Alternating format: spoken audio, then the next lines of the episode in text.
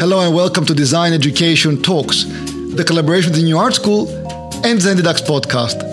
Our guest today is Bradford Hansen Smith. Welcome, Brad. Thank you, Latex. It's um, it's it's interesting being here. It's fantastic to have you here. Fantastic. So tell us about you and your fantastic work. Um, well, rather than telling you about me, I'd rather tell you what I do. Um, and what I do is I fold circles, and that um, that doesn't mean a lot to most people because we fold squares, and we we're we're used to doing everything with a 90 degree angle. You know, when we get a origami, what does origami do? That's folding paper. So origami people take a rectangle. First thing they do is they divide it into a square because then it gives them two lines of symmetry, hmm. uh, two diagonals. It gives them two diameters for the circle that the square was cut from. That's the symmetry, is the circle. So it's it's a very different headset. I, I when I talk with people and they say, "What do you do?" and I say, "Fold circles." I can see in their mind they have no idea what I'm talking about because we don't fold circles, we fold squares, and we've we we're living in this dichotomy um, where we separate things out in terms of opposites, dualities, this and that, other or, up and down, square, circle, polygons, circle. First thing I learned when I was in first grade circles and polygons. In the second grade, where'd the circles go? We're all into polygons. So we only use circles for, for zero, nothing, writing, numbers, um, and we use it metaphorically for the rest of our lives. So at some point, I realized everything in geometry that I was learning traced back to the compass and straight edge. And um, that led me to, to understanding that it's all in the circle. But because I have an art background and not a math background, I knew that when I drew a circle, it was a picture of a circle. It wasn't a circle. And we don't, we just assume that a circle is this idea in our head, it's a concept. And it's not, it's real. I mean, circles are everywhere in all kinds of shapes or forms. So that tells me the circle is not the pattern, the circle is the shape or the form of where all this stuff comes from. So then, fast forward a few years, about 25 years, I realized that it's really about unity.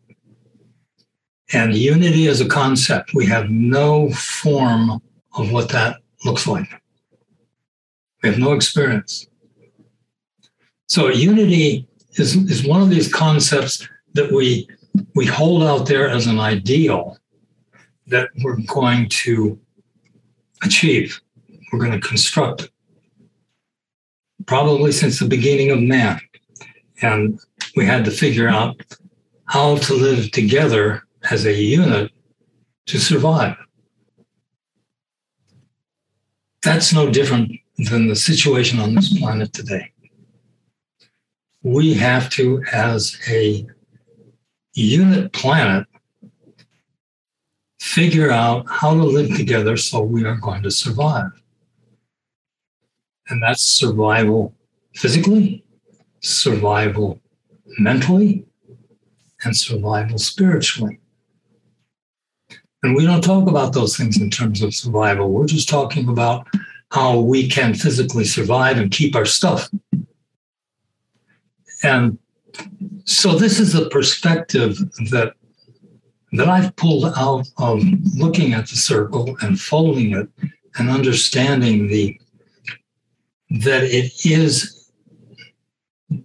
I would have to say a hands-on metaphor for unity. for wholeness. There's so much. Um, one of the things that, that took me out of the arts and, and beginning to explore geometry at all was the fact that I did not understand what people were talking about.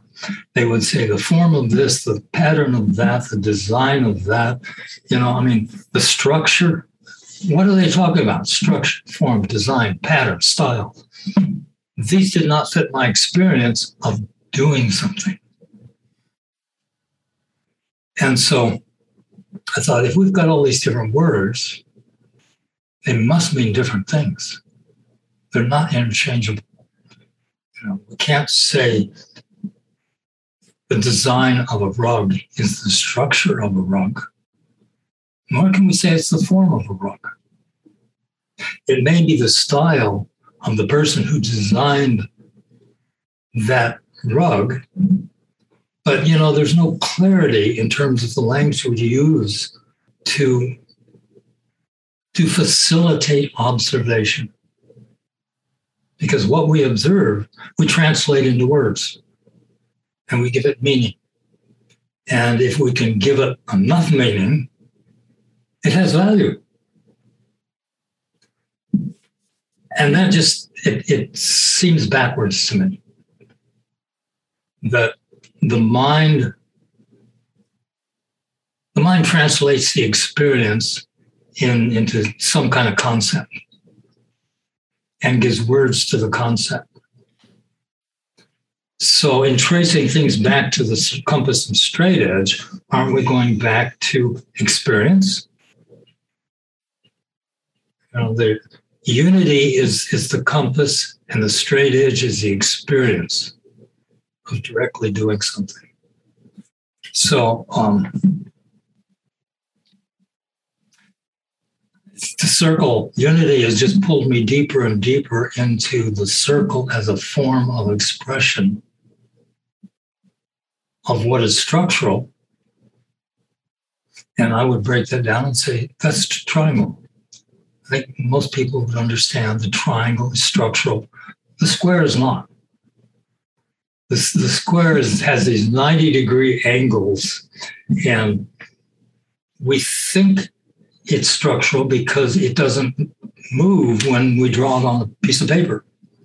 It stays there so that we translate that into an object and build a square and put four of those together and put one on the top and we have a house. And and i think very quickly we're getting to the point where we realize this doesn't work anymore. It's not structural. Because when we put those squares together what do we do to make it stable? We triangulate it. Hmm. and you know in some way so now our architects are beginning to realize if we triangulate things from the very beginning, then we can do whatever we want with the form and we know it's structural. And this is what Buckminster Fuller had to offer. You know, get away from your old way of thinking and, and think about things dynamically in terms of the triangle. So this is this is all good stuff to talk about, but what does this mean in terms of the circle? And how do we even approach what we don't, what we haven't done before? We don't know. You know, and for me, the circle is a means of one, understanding that what we are told circles are is not true. They're much more than that. Euclid says infinite number of points, all the same distance from one point. We still define it that way in the dictionary. Does anybody draw a circle point by point by point? No. It describes how a compass works. Put center, and then you draw a line around it. Okay, without going into that, that's a, a misobservation about what a compass does we just want we just are using that tool for what we want to do with it which is draw a circle and then intellectually we begin to define it by points and lines so um, there's there's a whole case that you can build up century by century as to why we don't fold circles, that it's just an image that we draw. Um, and we've developed a system around the square and, and the 90 degree angle. So that seems to be a good place to start, the 90 degree angle. So, Rutgers, I understand you have some paper plates in front of you. Oh, yes, I do. Let me just uh, switch the camera.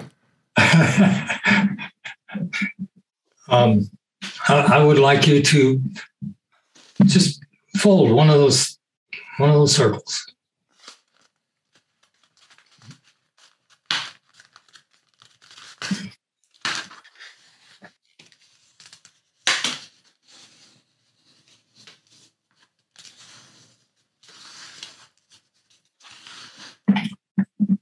Okay, good. Now, the the ridges sometimes bother people, and you can flatten those out before you fold or not. I don't, you know, I don't mind them being there um, because they will get flattened out as you fold more and crease more. Um, and I find a lot of times when I get into complex forms and shapes, those ridges become part of the the, the surface interest on the fact that they're there. So anyway, we don't we don't want to consider those. We're just looking at a circle with a crease. So that was not there before you folded it. Absolutely. What else is there that was before you folded it?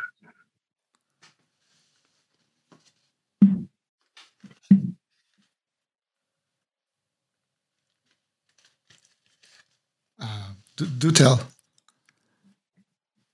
What's that? Uh, do tell me. Please Well, tell me. What's that? What, what, what is it? Tell me. Well, I want to hear what your observations are about what you see now that was not there before you folded it. It's uh, two half circles. Okay.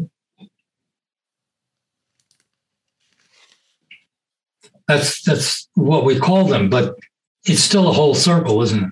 Yes. Okay, so more correctly, you could say that is divided into two parts or two halves. Yes. Um, see, and and this is where observation is important, and and I think that we don't observe what we do. We observe what we think we have done. So the first response is we folded the circle into into two halves. That we can understand. We now have points. How many points are there? Uh, that, that create that make up the line. Yeah, Two points. two points. So now we have points we didn't have. We have points, two points in the line. We, in fact, have four points in a line. We'll get into that in a minute. Um, in that fold in half, In half. well, what else do you see? No, don't fold. Just Okay. what, what else do you see in folding it in half? See, this is getting at what did you do to fold it in half? How did you do it? Uh, like you have demonstrated in your video, I have uh, fo- uh, lined up the outer edges Yeah. and uh, made sure that they are aligned. And, you, and you've said that the rest of the edge will align by itself. Yeah.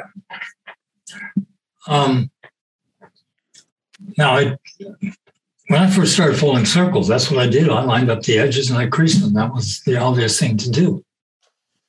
And if if the edges weren't in line, then the and that would not be divided in half. It would not have that beautiful symmetry.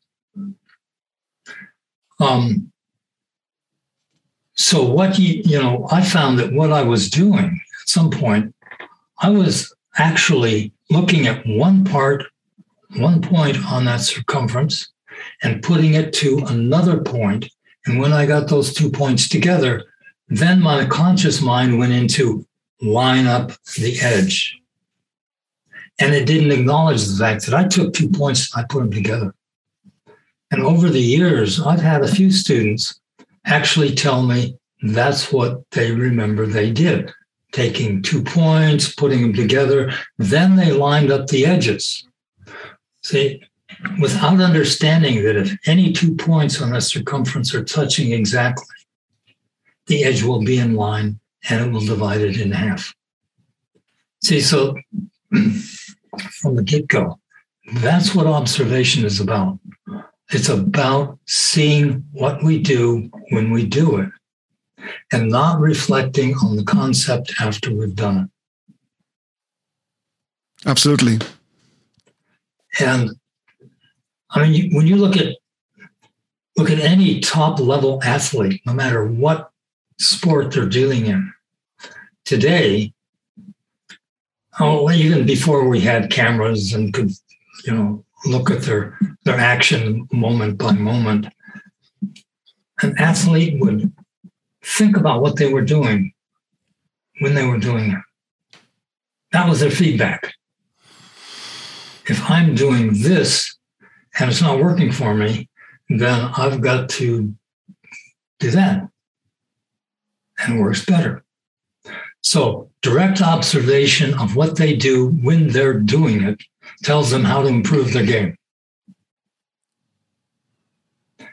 And we use observation as a word to describe what we see.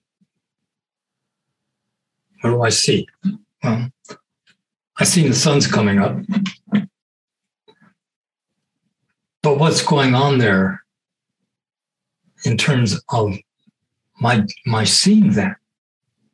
If if I don't go into an understanding of of light and movement and action and how the eye works and you know all of that stuff i have no idea what's going on. I just see the sun coming up. And coming up well that means it can go down. So here we're back into flat earth you know 2d thinking 2500 years ago the sun goes up sun goes down that's like saying the sun goes around the earth the earth is the center of the universe. We now know the earth is not the center of the universe, a very small part of an enormously magnificent space out there, which is reflected in the space we carry with us. And there's there's plenty of theoretical physicists and people who will say it's all interconnected. There's no separation everything that I have ever done with that circle over 30 some years of folding, there's been no separation. Everything is all in the same place, the circle. I just see it in multiple forms, but the circle is the same. Hasn't changed. The circle does not change. The folder changes. And that's what observation is about. That's our feedback system that allows us to change. And so here is an activity that reflects something about how we learn through observation. So this this folding, we could spend probably the next three hours talking about all the information that you've just folded in that circle. If we can observe what we really did, putting two points, touching them together, creasing. So we created a ratio of one whole, two parts. One to two. Very first thing that happened. So that tells us that no matter what symmetry we go into, that that crease, that line of symmetry, that ratio of one to two is principle to everything else that circle will do. There is no exception. We can cut them into squares, we can cut them into pentagons, we can cut them into all kinds of shapes. We can destroy the circle, which is what we normally talk about in geometry. You take a sphere, you cut it in half, and then you draw a picture of the concept of the circle, which is what you have in your mind after you've destroyed the sphere, which is the only form that inherently demonstrates unity. Hmm. See, so right off, geometry, mathematics has developed from destroying unity, the sphere, and drawing pictures of what we think is left, which is the circle, and then truncating the circle into squares and polygons and all the other forms that we use. And without ever realizing what we've done.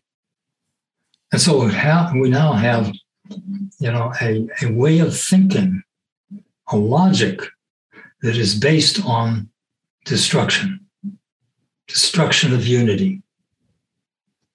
And we've we've shot ourselves in the foot and we're limping around trying to figure out how to get unity back.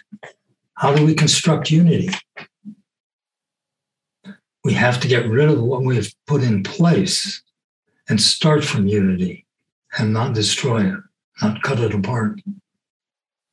And how that plays out in my mind is you've got unit, you've got the sphere, which is the only form I know of that demonstrates this concept of unity. It's it's undifferentiated completely. So rather than cutting it apart and destroying that concept, if you take it and compress it down to a flat plane, so you're just taking this sphere, compressing it down to a flat plane, you're getting a circular disk.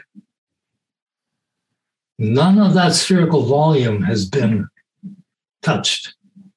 It has simply been reformed into a circular disk. So it's still unity. Different form.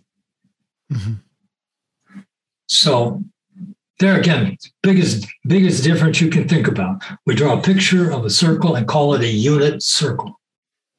Or we compress the sphere down to a circular disk and we have circle unity two very different places to start from.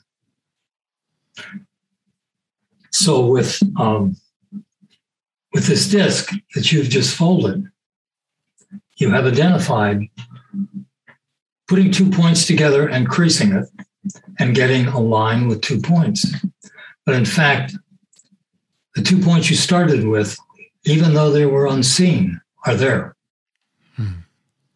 So we could then take off in a different direction and make those two marks so that we actually see them anywhere on the circumference. Put those points together and then open it up, and then we'll see that we have the two marked points and the two points of the diameter. So we have four points. Four points is the minimum description of a tetrahedron. Tetrahedron is all triangles. It is structural.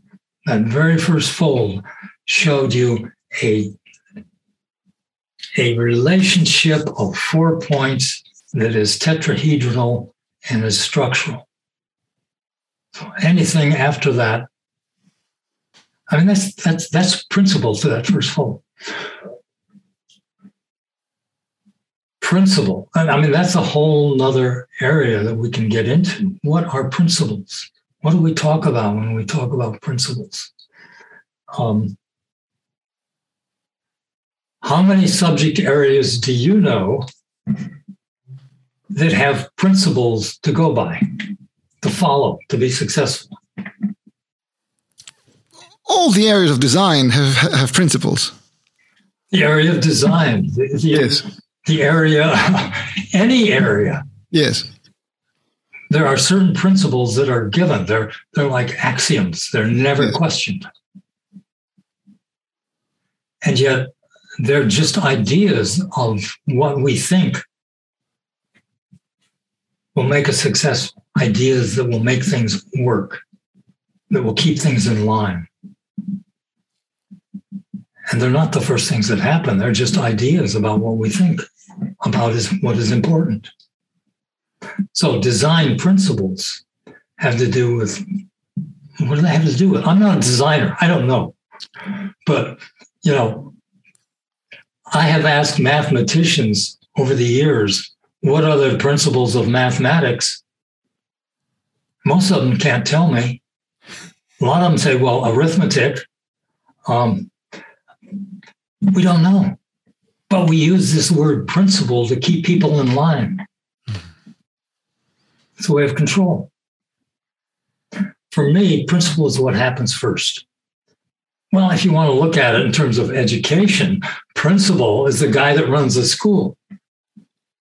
So you do what he says. Otherwise, you know, you're in trouble. You're in the principal's office and you get scolded. You know, uh, this is my experience. because you've questioned the principle. so, if principle is what happens first, then that first fold that you just made is principle to everything else. So we can we can look at and actually say, for myself, I had to say what these principles are.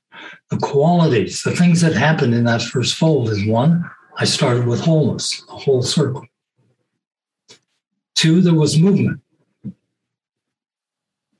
That created that that um, created division in a duality, his two hands. That created triangulation, the tetrahedron, the structural nature. And then there was what the, the effect of all of this is the inner relationship of each part to that movement of the whole. And that, that relationship of part to whole is what directs all the interrelationships between parts. So then it began to make sense. Okay, we start with a whole, we move it. How do we move it? Well, we can throw it, we can roll it, we can, you know, do all kinds of things with it. But what does the circle tell us it wants to do? This whole thing about folding circles is observing the information that's being generated to know what to do next. It's not my idea. I spent years getting rid of the ideas in my mind of what I wanted to do with the circle to get to the point to where I say, okay, what do you want me to do? So, with that, um, with that idea in mind of principle,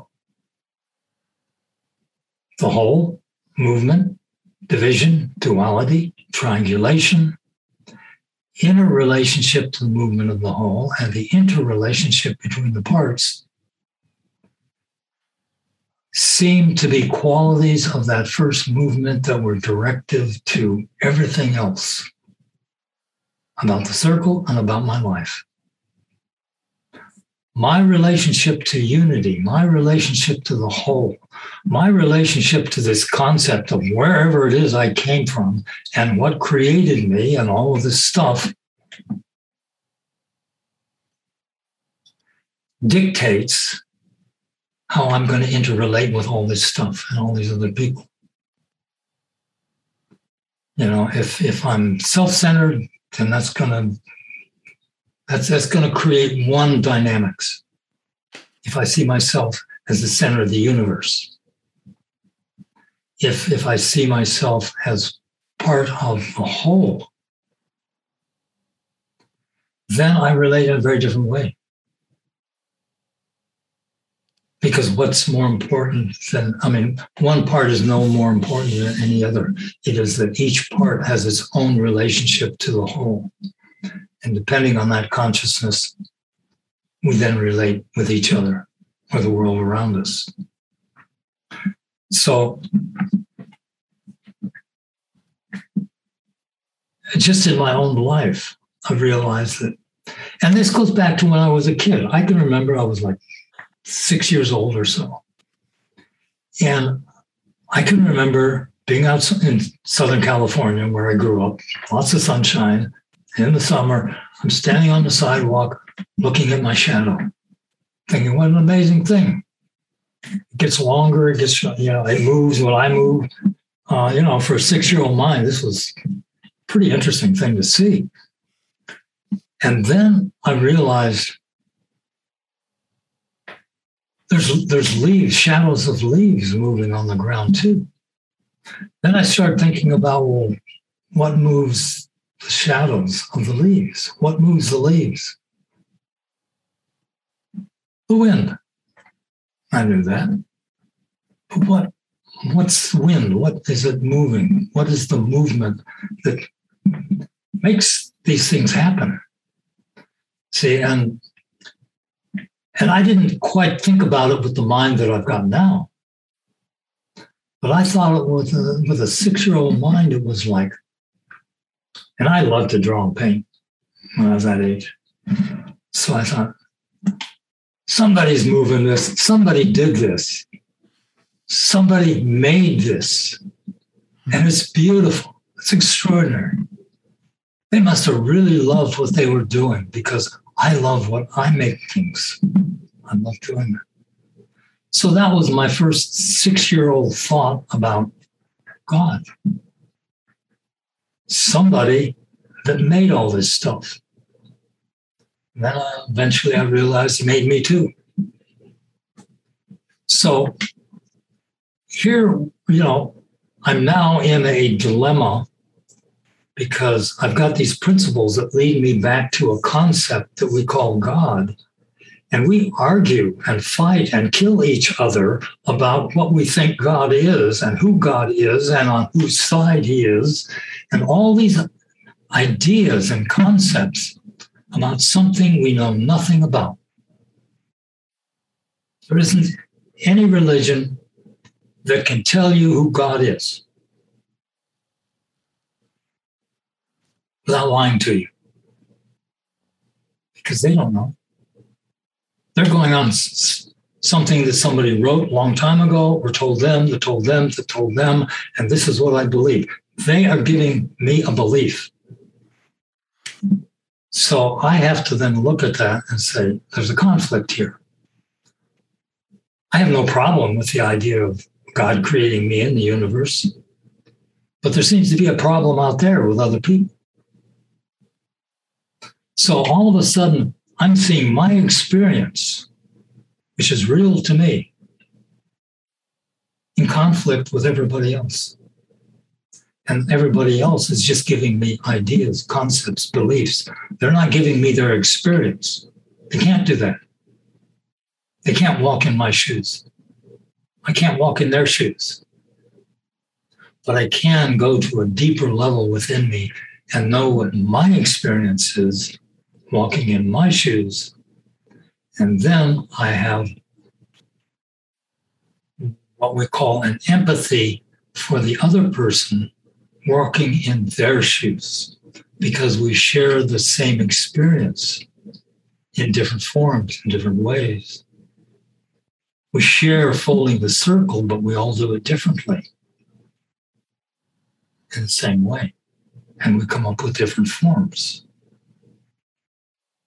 You know, so it's it's no different than living our lives. I cannot live anybody else's life, but I can deeply go into observing my own life and share that with others. And then as we share deeply, then there's a communication. Otherwise, we're just talking ideas and sharing ideas and beliefs, and beliefs come and go.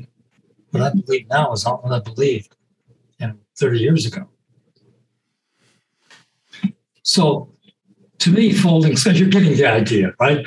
Folding circles is, is about life for me because it has opened me up to a way, a perspective that I didn't have before. Intuitively, I did. As that six year old watching my shadow, thinking about the wind. I mean, we, we all do that when we're young to some degree in our own unique way. We register the world we live in and try to make sense of it. And that doesn't stop. It's not, it's not a problem solving um, activity. It's, it's continually observing what we do. And if it doesn't work, we then have a problem. And the problem is go deeper in your observations. Don't try and find a solution. The solution isn't out there. You know, the problem to education today is not in the educational world. They're doing what the majority of people want to do in terms of educating their youth. And they're going by the ideas that they've been told are the best way to do it. The quote principles of education. And they're not principles, they're just ideas and beliefs. And so, how did I educate myself? How do we educate each other? And allowing for that individual to educate themselves within a collective that supports that idea of education. Mm-hmm. Um, I know you're you're thinking you want to fold some more circles. Let's get on with folding circles, right? Yeah, sure. So let's get folding. So you, you can see now that with four points in a line, we, we can go. I mean, you can draw those out and get a trap, uh, get a uh, kite shape, and then you can go into all the geometry and mathematics and find those relationships in that kite shape that is in that first fold. But um, that aside, how do we know what to do next? What do you think would be the next fold? Uh, maybe join up the other two points together. Um, okay, don't do that. Don't do that yet. Okay, but that that is one one way of doing it. Um, can you think of any other? Yes, choose choose any other random points. Uh, that, that's another way.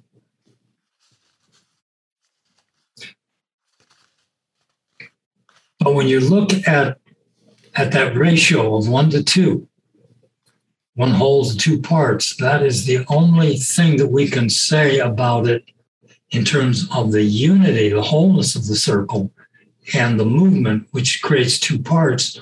All of the rest of it is about the parts, putting points together, putting two new points together. You know, it's all about parts. But if we go with that ratio, then we realize we have choices. We're going to fold in a ratio of one to two again. So you've got that folded circle. So yeah, fold it in half and keep it in half. No, no, just fold it on a crease. No, no, fold it on the crease that you've got. Okay, that's where we are right now. We fold it in half. Now, do we have other choices besides folding one point to the other point? Yeah, we can fold it randomly, I guess. Okay. Now, in looking at it randomly, here, let me, when, we've got circle here, this point can randomly be folded to any other point all the way across to that point. Uh-huh. So it could be any one of these. Now, in terms of symmetry and counting, we all know how to count one, two, three, four, five, six, seven, eight. Um, we have just folded it 180 degrees. Yes. So we can fold it another 180 degrees or at any point in between. Yes. And fold it one, two, three degrees, four degrees, five degrees, all the way to 180. Um,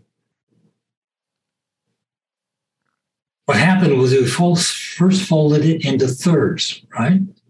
Two parts, one line of division, three parts. So the tetrahedron of four points was still about thirds, that structural number. So we're going to want to fold it then in thirds, maybe to be consistent. Okay. This would be in half. That would not be inconsistent, but it would be one of the choices we have.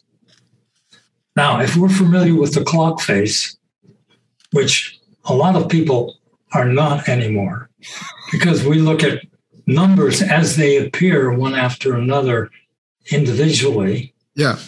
The digital world has broken up the proportional relationship between things and has just given us pixel by pixel by pixel. This is how we operate now. But the clock face tells us it's really three ways to divide 12. We can divide it into thirds, we can divide it into fourths, and we can divide it into fifths three, four, five. So we have the same thing here. We can divide it into fourths. Four is, you know, now don't crease it. Don't, don't crease it. No, no. If, if you go to where this is one, okay,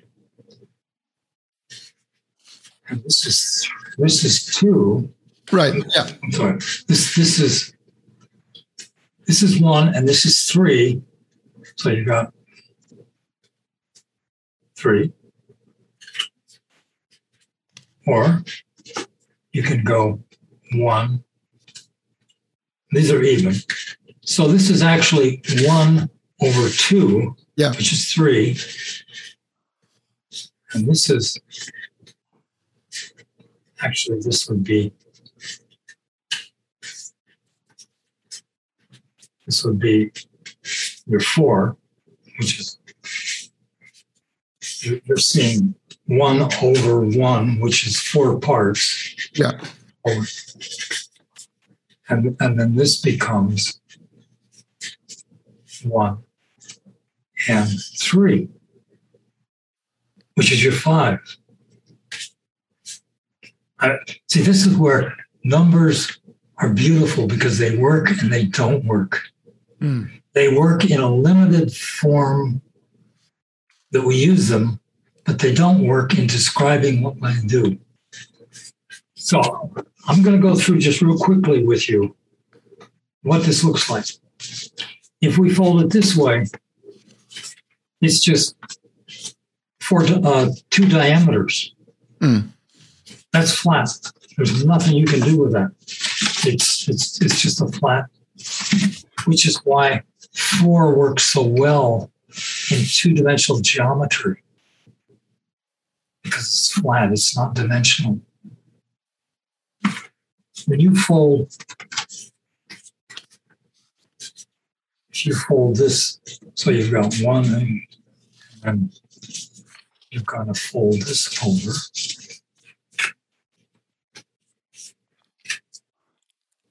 Now this this is pretty rough. Now you've got one and two, this over. Now this is really uneven. Yes. So then it's up to me to pay attention and to slide things back and forth as even as I can. And then you're going to end up with one, one, one, two, three, four, five parts, and you're going to end up with a 510 symmetry, which is your pentagon. Holding it in. I got to get another circle. Okay.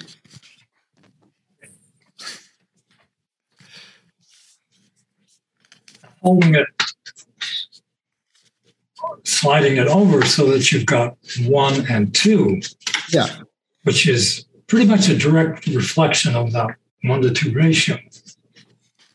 And you just just just sort of push that down to hold that position. Now you're just doing this by eyeball. This looks even to that. Mhm.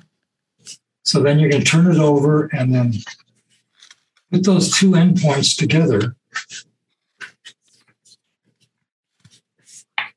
Will I fold it now? No, no. No, no. Look at look at both sides. Look Yeah. at both sides. Is everything even? Is Ah, circumference even? ah. That's tricky. That's tricky. And your points are even and your edges are even. That's you're going to slide it back and forth. In other words, you're in control of doing something with the circle, but it's telling you whether you're doing it right or not. Whether you're in whether the first thing we did, it told us right away whether we touched those points together or not.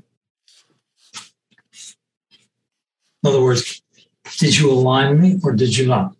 Yes, it's aligned. Okay.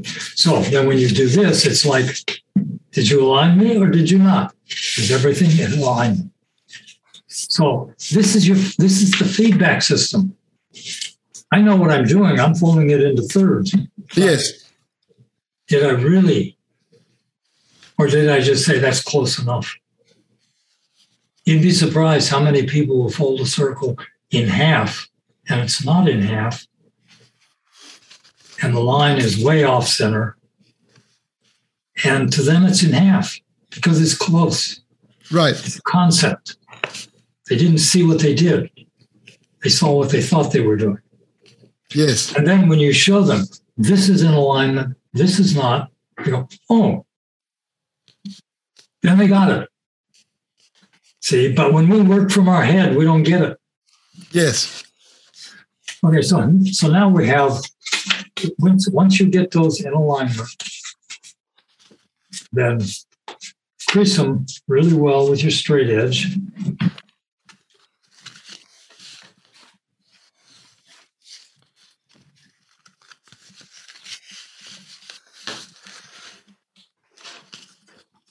Okay. And when you open it up, the question is, what do we have that we didn't have before? More points. More points. Be more specific.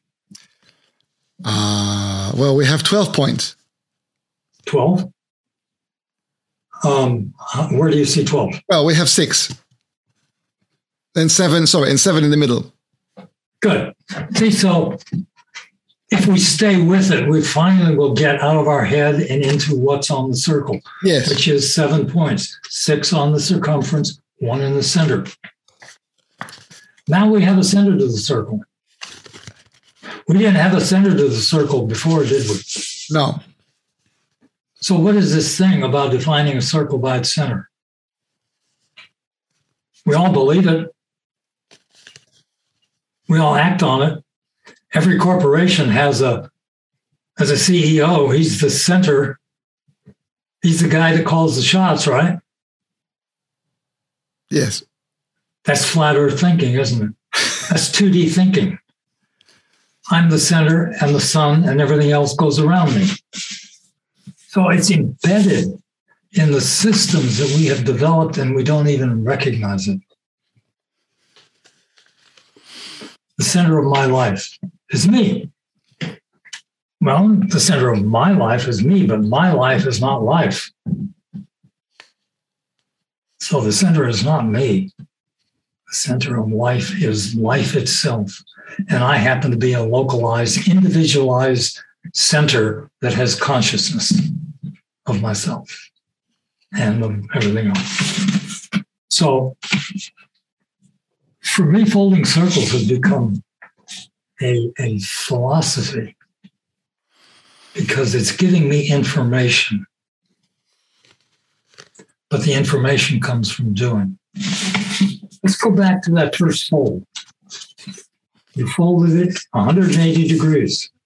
Yes. That's because we fold things on a flat surface. If you fold in your hand, it goes 360 degrees, doesn't it? Yes. So that's a spherical pattern of movement, isn't it? So that shows us the origin of the circle. Where did it come from? Came from the compression of a sphere. Never lost that. It's still whole, still unity, and it shows you the pattern of movement is spherical. But it also gives you those four points, which is tetrahedral. So it's it's showing you where where it came from, which is the sphere. It's showing you where it's going, which is the the straight line polyhedral definition of how we perceive the world we live in. And it's from this kind of 2D geometry that we've discovered so many things, so many ratios, so many plans and, and architecture that we then take these 2D images and we overlay them on images of real life. Say, see, that shell is a Fibonacci series. No, that's that's not what the shell is, but it's our interpretation of a seashell or a plant growth because we have discovered a certain ratio of parts to whole. And then we look at it and say part to part. This leaf to this leaf to this leaf has a certain sequence around the stem. And that relates to what I understand about spirals and Fibonacci. See, so it all it's all taking place in the mind. And it prevents us from doing any longer. Hmm. We just have these overlays, these maps, 2D maps. We overlay it on three-dimensional world and say, that's what it is. So if I take my map, I can then project that out into a three-dimensional object and the map of that tetrahedron, that first fold, I can project that out into a tetrahedron solid, one of the five platonic solids. Um, and because we have these five platonic solids, they become, quote, fundamental to mathematics and geometry, but they're not. They're just where we got stuck. It's not that they're wrong, it's just that we're stuck there. And we have to go beyond that. The classifications that we put together 3,500, 2,500 years ago, it's not that they're not relevant, they're no longer relevant. Mm-hmm. No more than that now. We, it's stupid to call them solids when we live in a universe that we know is not solid. It's about relationship. So, anyway, back to these seven points. That gives us the information to know what to do next. What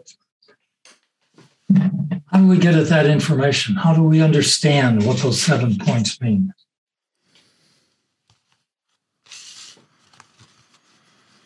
How do we understand that there's a seventh point in the center? And it wasn't there before. We, yeah, it's revealed itself.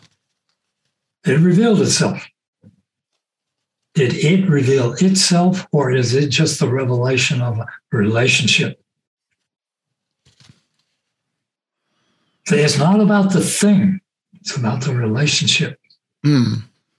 The only Let's go back. The only value, which is a lot bigger than meaning, value is something that's irreplaceable in our lives, right? It has value. Meanings, we change meanings all the time. We, it's based on beliefs. Mm-hmm. And those, those meanings can lead us to value. So, how do we get at the meaning of this center is that it's a relationship of these three lines where they intersect. So we first we first folded it in half. Yeah. Then we folded it into thirds. Seven points. We had three diameters, right? We didn't have three before, we just had one. It took me about to consciously realize what I'm going to describe took me about 27 years of folding circles before it hit me. When we folded in half and we folded into thirds, that second fold, let's just stop there for a minute. That second fold, we need to look at and to know what we did to do that. And I'm going to just draw out what that second fold is so you can see it.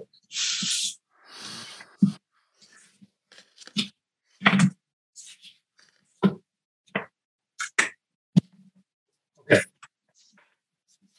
Fold it in half. Then we do the second fold. Open it up and look at it. That's what we folded. Hmm We didn't fold a full diameter. Because the circumference was aligned to itself, it showed us the center. Just two folds. Uh-huh. That tells us that the center is the circumference. The center and the circumference are the circle, they're the same thing. Now, a rational mind is not going to accept that very comfortably. We're going to struggle with that one. But no, the circle has a center. No, the circle is the center. If you think about it concentrically, shift your mind into concentric circles. With that compass, we can spread that and make larger and larger circles around the center.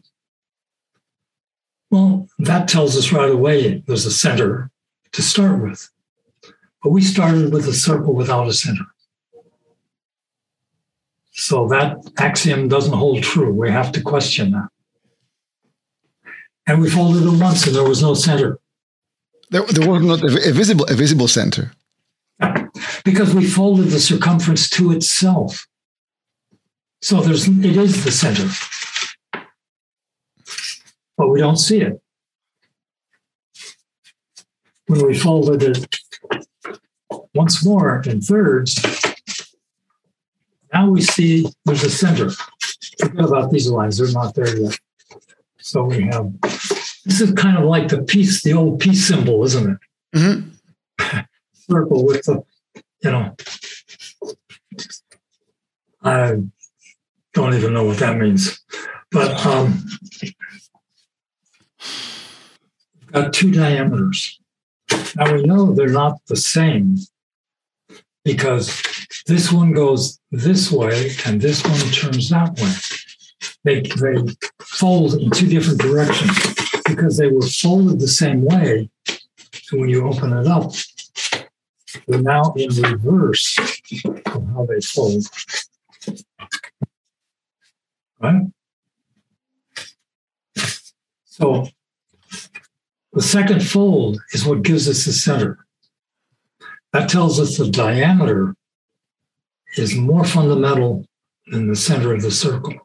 And yet we gauge all of our measuring on the radius, which is the Mhm. second thing that happens. And it doesn't happen just once, it happens twice. And it happens 120 degrees from each other. Hmm. So right away, we've got a division without the full folding. So when you fold it over, now we've got complete division. You can see that we have four diameters, I mean, four radii and one diameter. So it took me all those years to say, I don't have three diameters. I thought I did because that's what My eyes told me. But depending on the accuracy of your folding, these four radii may or may not come together. Mm-hmm. They may or may not touch at the same point. Four radii. We started with four points, didn't we? So there's a consistency reflecting itself fold by fold by fold because it's principle. We haven't gotten off into a tangent, which is would be inconsistent. So that's that's one of the, the things that I find most interesting is that after all those years of folding circles, I still get caught up in my own mind in what I think I'm doing rather than observing and what it is that's really happening. Hmm. That's where the information is. So we've got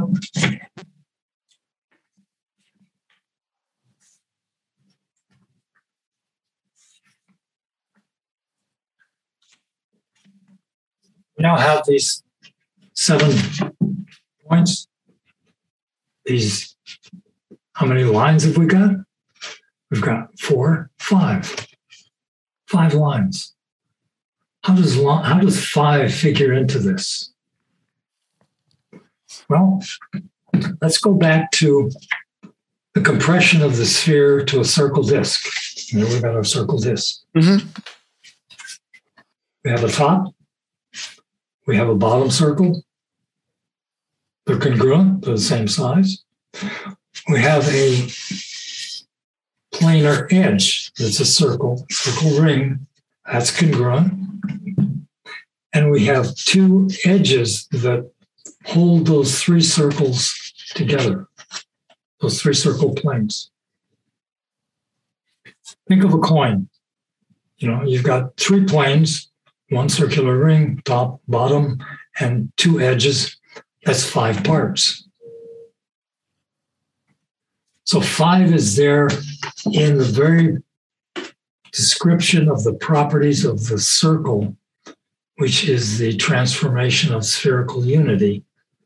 Five is important because it's there at the very beginning. Fibonacci spheres and the five and why is that important as a pentagon and the 510 symmetry? Is that we've put so much emphasis on that as a place to start trying to sift through the proportional relationships we see in nature that we forgot the context and we're dealing with the parts. Mm-hmm. Well, the context is the whole, and that's when we started, and that has five parts. Now, there were seven principles that I listed, right? There are seven points that we have. There are five properties to this circle, unless you want to include the inside volume of the sphere, six, and the outside undefined space that it's in is 7 mm-hmm. See, so here's another way of seeing a consistency of seven by being more inclusive. In other words, we're not talking about a thing, an article, an object, separate from an environment, separate from what it is.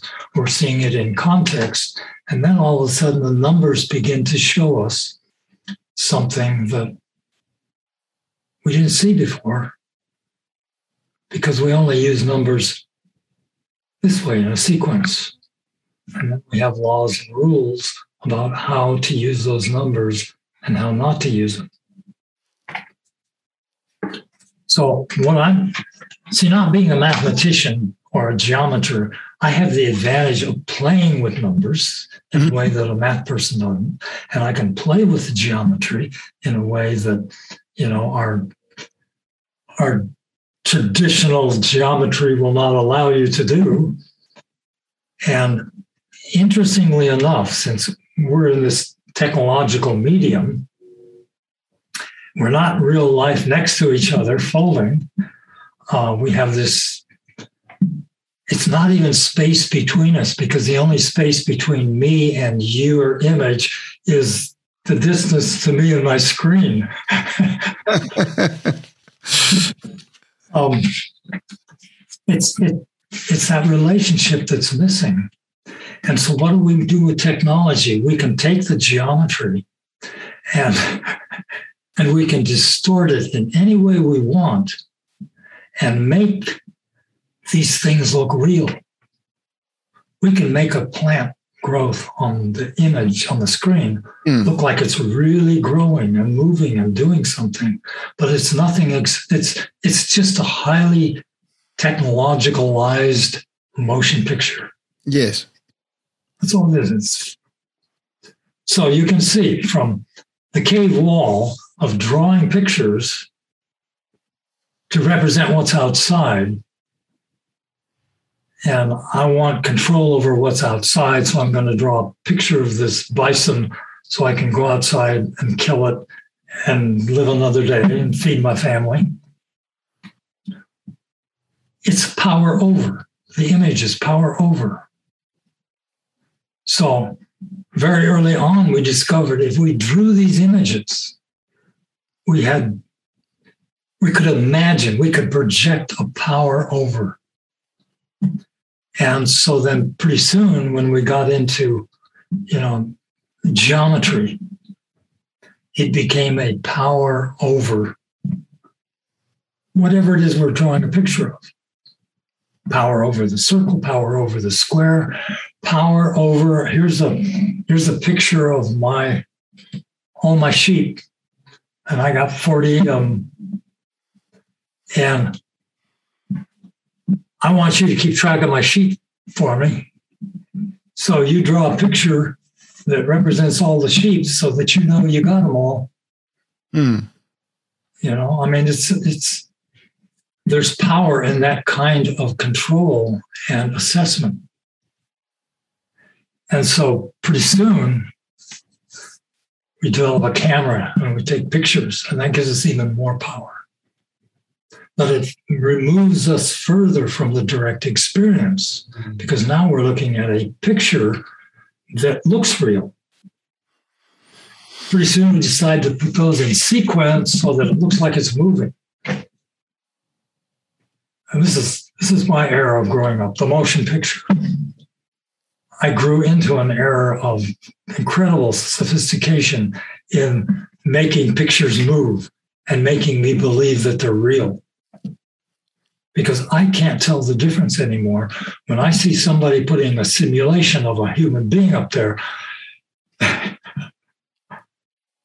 Lefteris, I don't know whether you're real or not. You could be a virtual simulation that I'm Absolutely. talking to, and we could be having a discussion. I would never know the difference. Absolutely. um, and particularly since I've ne- I haven't met you in person, I don't have any information to gauge whether what is coming at me is real or not. Mm-hmm. so this this gives a little twist to our relationship that otherwise wouldn't be there if we'd met on the street. Yes. That's why I fold circles because it's a direct experience that I can observe, and there's nothing in between except my ideas and all the other people and the history that have told me what geometry, what mathematics, what nature, what crystal growth, what all these things are, that gets in that gets in the way of my perception. You know, when just getting up in the morning, all these ideas about what it is to get up in the morning change how I get up in the morning. Hmm.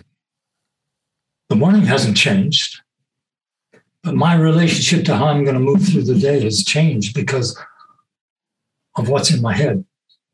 It's going to be a good day. It's going to be a bad day. I've got this to do because I didn't finish it yesterday, or I've got this to do to get ready for tomorrow. And what about today? And what is, what is the experience of getting up and doing today, right now? And, you know, we talk about that in terms of being present. And being present to me simply means being fully present with what you are doing at the moment. Not what you need to do, not what you have to do, not what you used to do, but being present. And that's not a difficult thing, except the habit of thinking is so strong that it's hard to get beyond it. It's hard to be present. Because if we're thinking about it, we're not presently with it. And anyway, this this was supposed to be about folding circles, not all this other stuff in my mind. But that's where I am this morning, so that's what you're getting. Uh, in in looking at these seven points, now we're not going to look at the lines first, because the first thing we did was touch points. Yes, It's all about touching points. So we have to be consistent with that. Because if you touch the points, the lines will be where they need to be. All the way through. If the points you are touching are in alignment, the lines that are generated will be where they need to be. You don't have to worry about that. So, our question now is how many choices do we have in touching these seven points? a lot. Lots. That's not good enough. That doesn't tell me it. See, that's the generalization that we work off. Yeah, we do have lots of points, lots of choices. But the question is do we have lots of choices?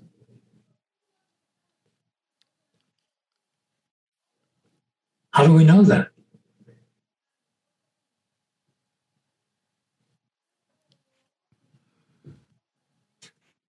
We do it by touching points. Hmm. Let's find out. So if we touch this point to this point, that, does one thing, doesn't it? it? It divides this in half, divides that in half. If we touch that to it. Or we can touch that this point to this point, which means we've divided it in half, which is already there. Or if we touch this point to this point, opposite points together, Yes. And we divide this in half, which is what we did when we put those two points together. We can put every, because we're working on a ratio of one to two, we can put one point to the center.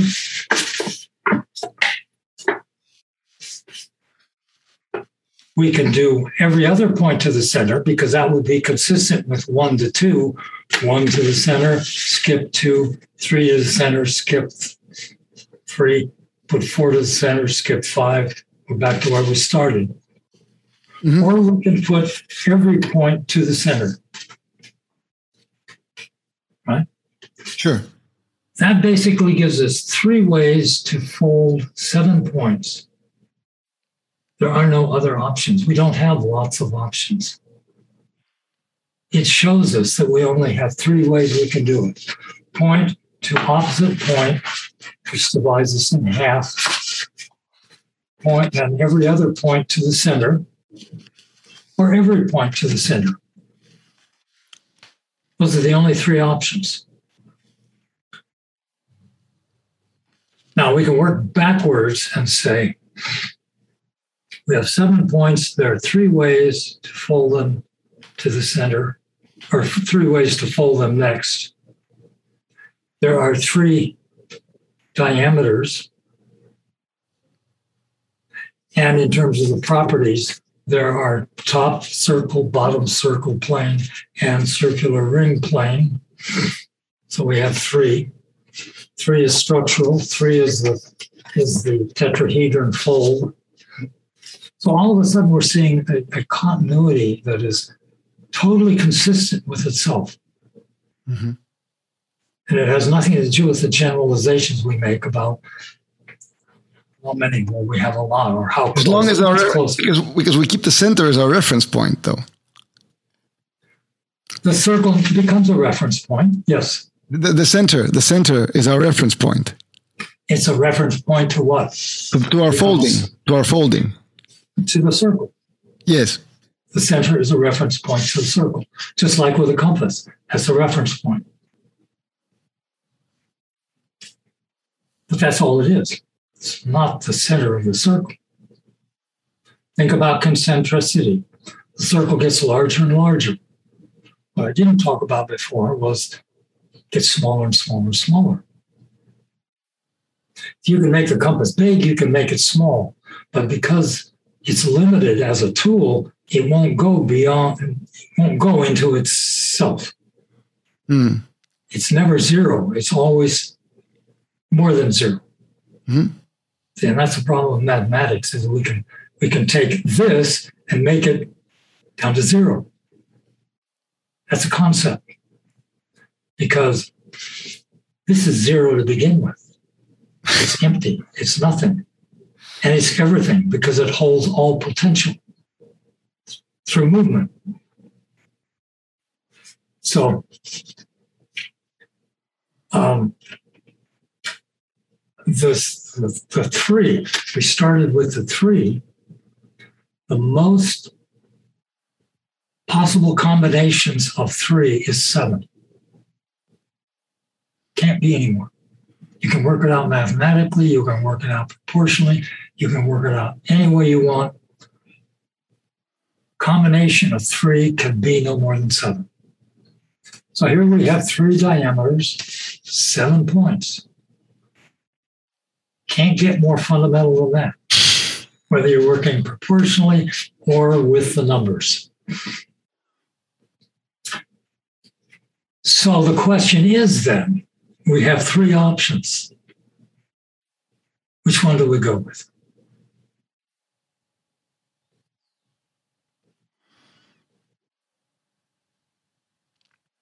What do you think? Your, your call. My call. Uh, you, you're the master of folding. There is no master of folding. I fold, you don't fold. That's the only difference between us. Um, so, since you are folding, this is your call. Which do you want to do? Okay. Uh, let's fold it the each point in half. Okay, so that means we're going to fold. No, no the on, on the side on the side, like you did. Hold on. Well, no, no. That's, that's, the first one you did. The first one you did. Okay, so show show me show me what yeah. you're doing here. Yeah, you did. You did like this. Uh, the two points. Oh, okay. So let's let's do that. Put those two points yeah. together. Yeah. And, and increase it.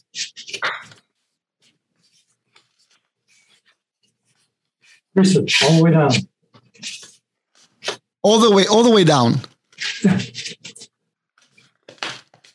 I mean, when you put a crease in the circle, it goes all the way across. There are no line segments. Yes.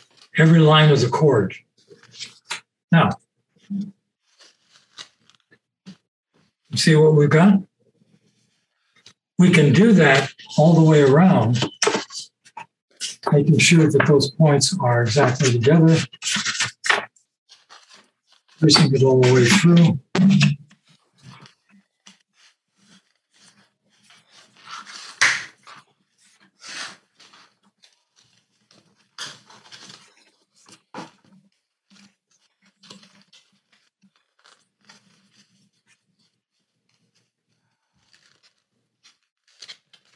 Trace that all the way through.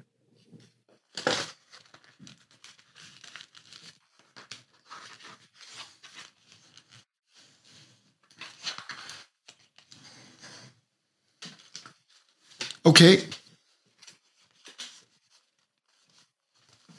Okay, so now, how many diameters do we have that are going through the center? Uh, six. Six?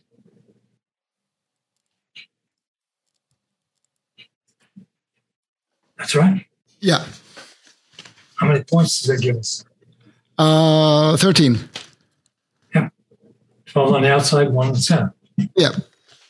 Okay, this is interesting because you have done something that nobody has done in all the years I've been working with kids. To get this these six lines, we just fold two endpoints to themselves. Nobody has ever decided they want to do it this way, but it's doing the same thing. Yes. See, so that's just another approach to folding opposite points together. Uh huh. You see that? Yes, of course. So, this is the beauty of it. You saw something you wanted to do and didn't realize that it was doing something else, that you were doing something else. And how oftentimes we do something without making that connection. You know, and then later we may say, Oh, I already did that. I just wasn't aware of it. um, okay, so what do we do the next? We're going to take. Now, this this throws us back into the other two that we didn't take, Uh huh. which means to the center. Okay. Do we take them all to the? Let's let's do all of them to the center. Okay. Just All, all the points. All 12. All 12. No, all all all six. All six. Okay. You you don't understand yet, but we will later. That these first three are fundamental.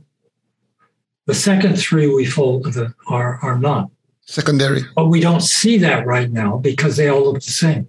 Okay. We're gonna we're gonna right now. No, right now let's fold every other one to the center. Okay. fold one to the center, skip it, skip the next one,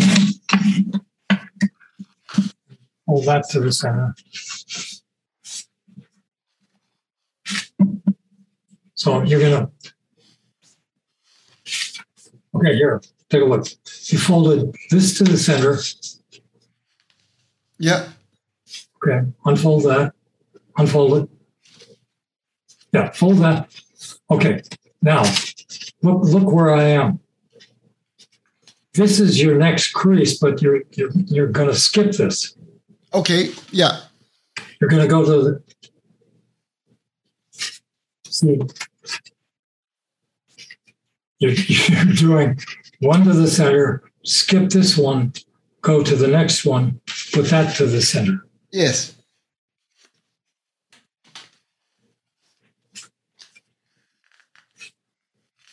Oh wait, this is getting. uh, hold on a minute. Open it up. It's at a 60 degree angle, right? Yeah, that's Yeah. what you're looking for. Yeah. If you're looking for angles, the angle is just a description of what Yeah. we're doing.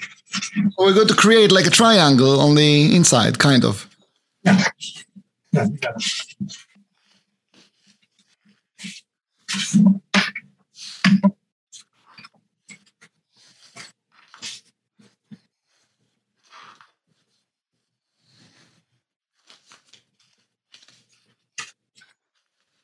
Okay.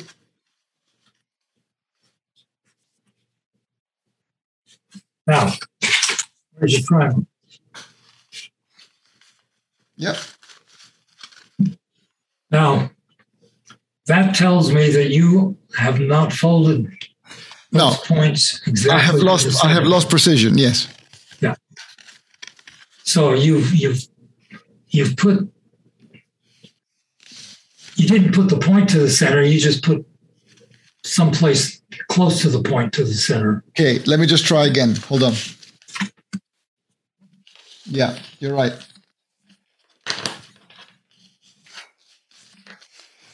The, yeah. So what you've done is is is not wrong. It's just not accurate. Yep. Hold on. But it's not wrong because it showed you that you weren't accurate. And that's the feedback. That's that's what the circle has to offer. Is, is allow is, is allow me to see whether I'm being accurate or not, whether I'm being general or whether I'm being specific.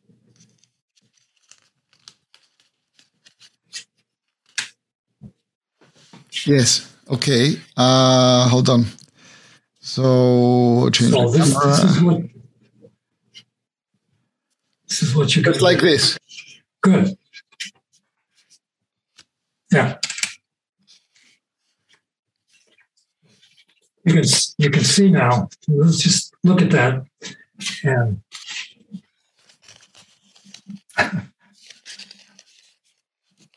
there are. What is there that wasn't there before? We got a, we can say a triangle, yeah. So how many points does that give us now? Three. Three. No, Four. that just describes a triangle. How many points are here? Four. Four. Well, we still have the center of the triangle. Okay, but let's count them all.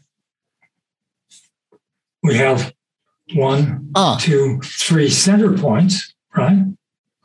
And we have the outside points. okay. We have the center point. Seven. So we have seven, Seven. points. Hmm. Um, forgetting about these points at a moment because those are secondary.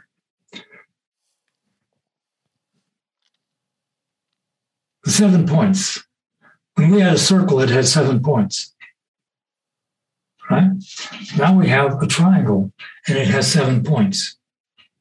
So here, numbers allow us to see the pattern is the same, it hasn't changed but the form has changed. It's changed from a circle to a triangle, but the pattern is the same because they both have seven points. See, so there's a whole level of information that numbers can provide for us that we don't take advantage of because we don't count it in that way. We just look at the form and say, oh, it's a triangle, three points. Well, yeah, but it has three perpendicular bisectors, which give us three more points, which give us the center, which is seven. Those perpendicular bisectors are still diameters. They didn't go away. It just got folded together. And I know they're there, and I can unfold them if I want. If I need, if I need the diameter, I can do that. If I need that shape. Okay. We do have these other six points, but this gives you an idea of now the difference between the bisecting point and the radius or the full diameter. So we can see that there's there's a difference between this point and this point. They're different lengths. hmm When, when we look at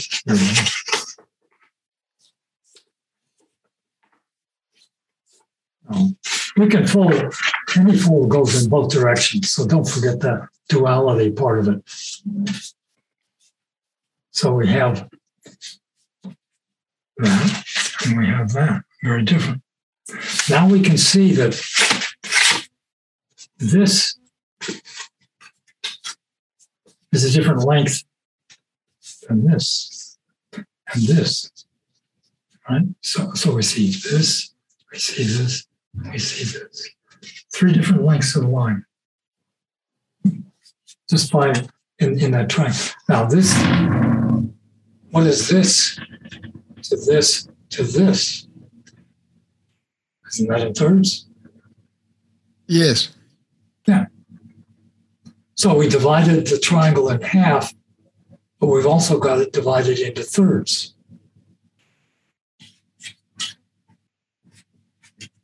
Now, to complete, this is not See, at any point in the folding so far, even with the first fold, we could have gotten into forming and reforming it into different reconfigurations. Yes. Um, so every fold gives us more information to work with, but there is a consistency in the developing of frequency, just like in sound. You know, there are you, you modulate your frequency up and down wherever you want it. And you can do the same thing with the folds and the line. They're, they're giving you different frequencies, different circuits to work with. To complete this circuit, we then will take, we, we folded these points to the center. Now we're going to fold the unfolded points to the center. The other ones. Yeah. So we're going to do another triangle using the, see if, if you take, if you take this point, that's folded to the center. Yeah. So go to the next point, fold that to the center. Okay. Every other one all Okay. the way around.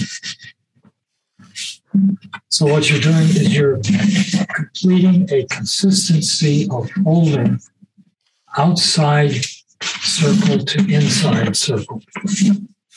Outside to inside center.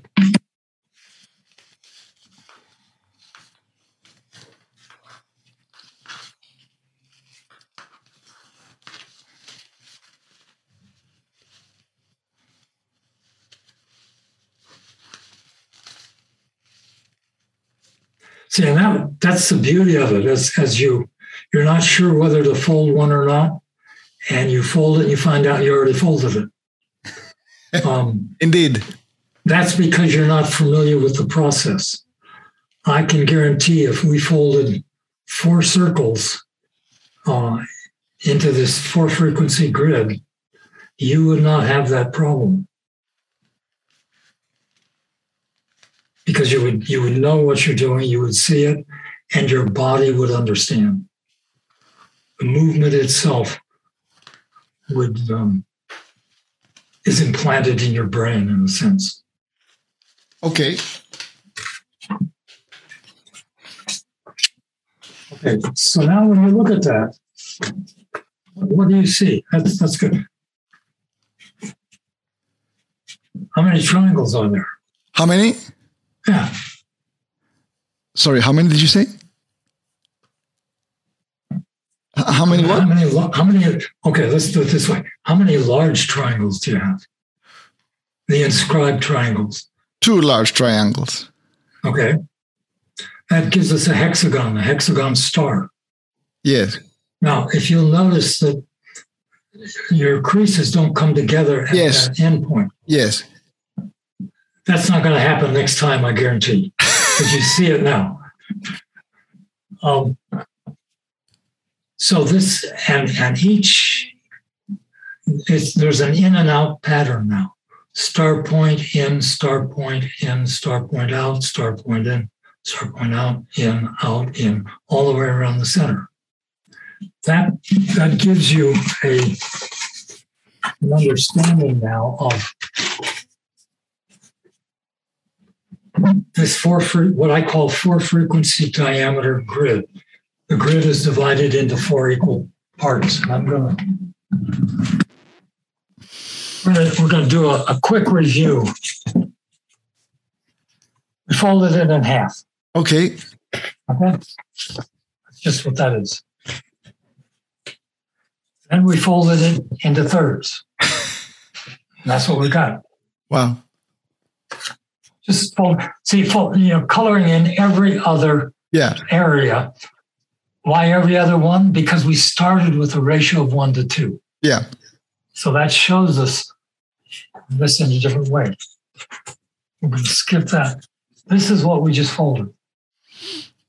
So we we went from this to this. That's a big jump in frequency. We could go to the next frequency. This is the four frequency, and we go to eight frequency. Oh wow. You can do a lot more with eight frequency. A higher frequency, you've got more to modulate. Or we can do this the same folding, 16 frequency or 32 frequency. So you can begin to see that, you know, the modulation of frequency is a geometric progression. 1, 2, 4, 8, 16, 32. It's at, at 32, I haven't taken it beyond that because then it gets really picky. And to do that, I would get a larger circle.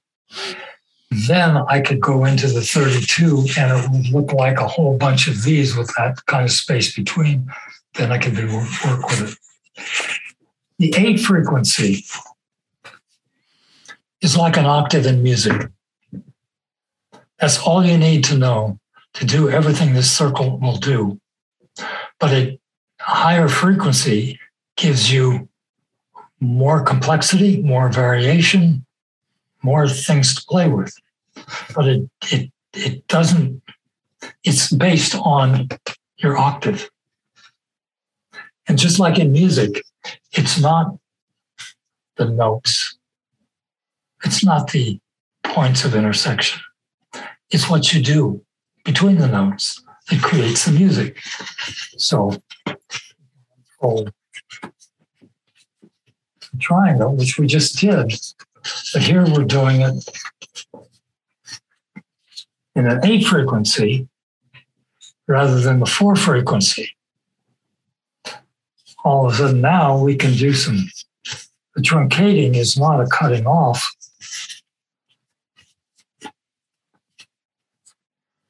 we just truncated the the triangle to a, a um, pentagon or to a hexagon. Yeah. No, because it's still triangle. We can fold that into a tetrahedron. First thing we fold it in the in that first fold. This has been used so much it's really floppy.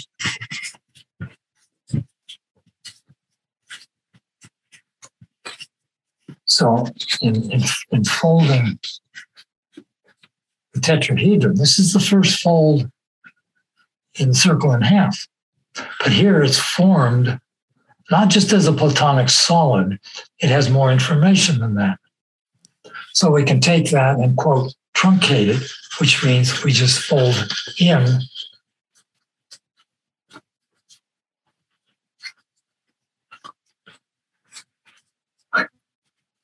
This is really unwieldy. This is not the thing I should be demonstrating with. We can fold it in. And you can see how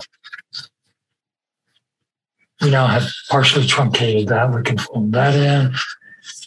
And we can fold all four corners in and we can get a truncated tetrahedron. Mm-hmm.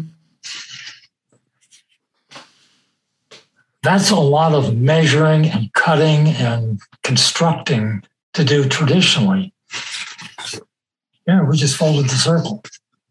And we can do that because you're not cutting off, you're folding in. You're not adding to, is what we do in stellating, you're folding out. So truncation, which is a cutting off of, and stellating, which is an adding to, is simply a folding in or folding out. So all of a sudden, all this complexity that we've developed in terms of geometry and constructing geometry. And now it's even more complex because we use the technology to do that for us. It's still doing the same thing cutting and pasting. Hmm. See, so don't be fooled by the and wowed by the technology. We're still working with parts and pieces, putting them together or taking them apart. This grid, you'll notice it did not change. Higher frequency did not change. It is absolute. It doesn't change. What changes is what you do with the circle, how you reform it. You know, do we, do we want to um, put it into the, we want to put it into six or yeah. Five which is our pentagon. Or do we want to put it into the four?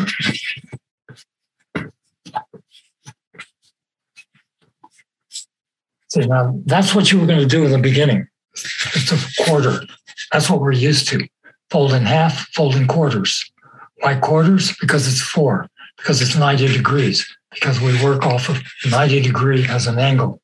And yet in that first fold, you saw that the crease was at 90 degrees halfway between the two points. That tells us that 90 degrees is about movement. The, we need to go back to the beginning again for a minute, but 90 degrees is about movement. It's it's it's not about the form. We have made it static because we draw it out two dimensionally, and we use that as a measure for all other angles. And then it's easy to divide 360 into four parts, 90 degrees. That's it. But it's not it because it's about movement. It's not about this static angle that we use so much.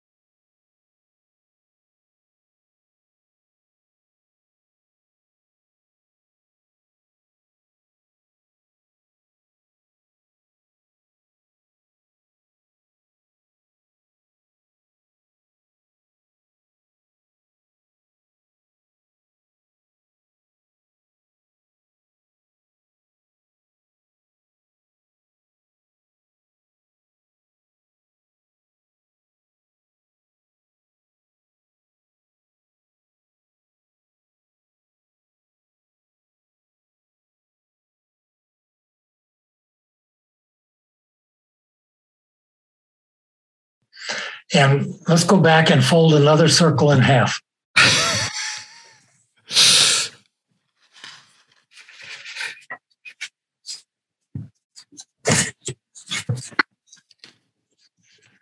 Another circle? Another circle. Next.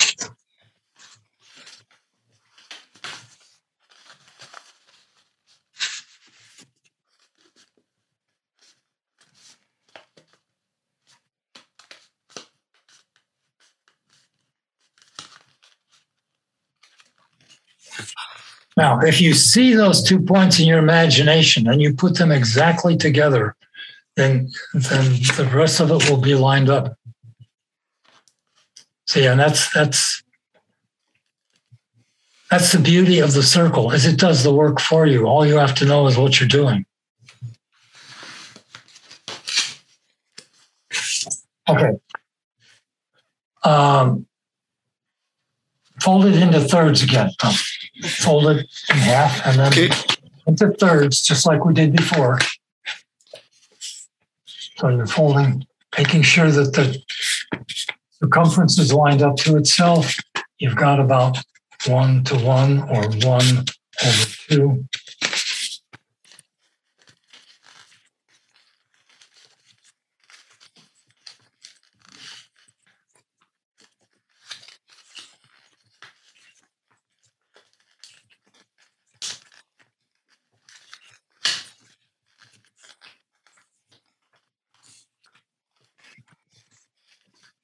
Know, the interesting thing about folding it into thirds is that if if I am clear and in my thinking and with what I'm doing, I don't have to, to look and fumble and slide back and forth.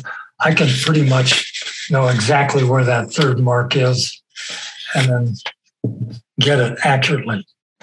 And that's simply because I folded a lot of circles. And it's no different than a carpenter or a cabinet maker who can tell you within a 32nd of an inch where he is.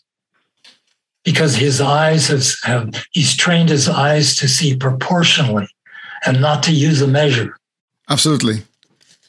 And so it's the same thing with folding. You will train your eyes to know exactly where that third mark is without having to measure or slide back and forth. so when we open it up, we have these six points, three diameters, or one diameter and four radii. We have to just define how many different ways there are to reform this circle. How, how, many different ways can you reform it using only those creases? Make a tetrahedron, open-ended tetrahedron. Up into a square. So you have a open-ended square-based pyramid. Fold in and out. Get a star-like configuration. Mm-hmm.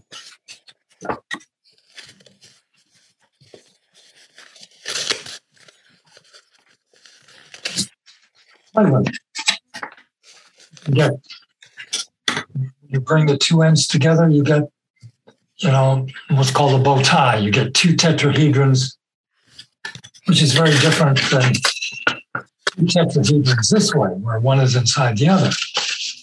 Um, from that, that bow shape, you then can close it so that you now have two tetrahedrons joined by their surface, a common surface. When we look at it in this way, this bow tie shape, where we have two that are joined on an edge, folding circles is, is about seeing what you don't see.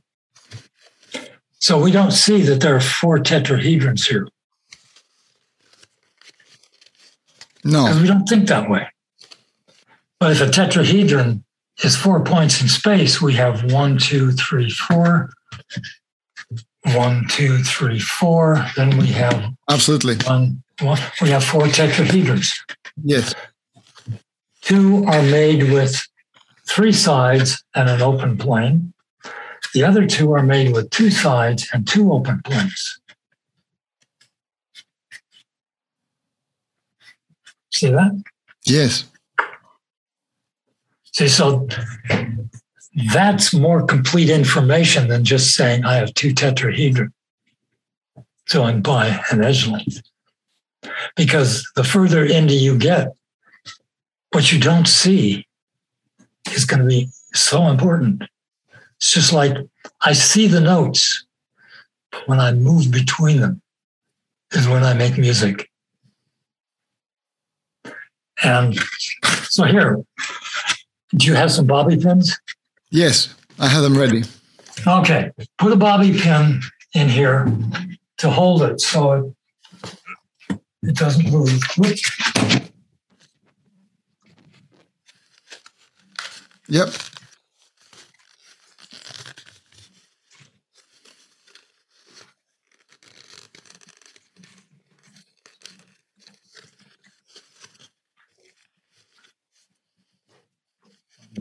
I can hear you again.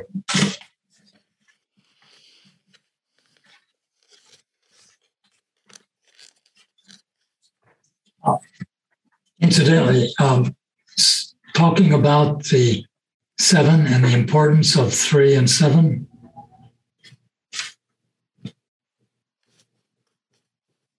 It's here.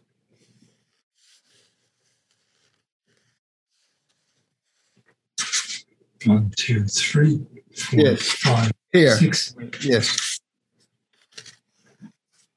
So still moves. Look. What moves? What moves? That, that 90 degree angle is what moves, isn't it? Triangles don't move. They're, structural. They are not going to move. So, right away, there's a beautiful example of where we have missed it.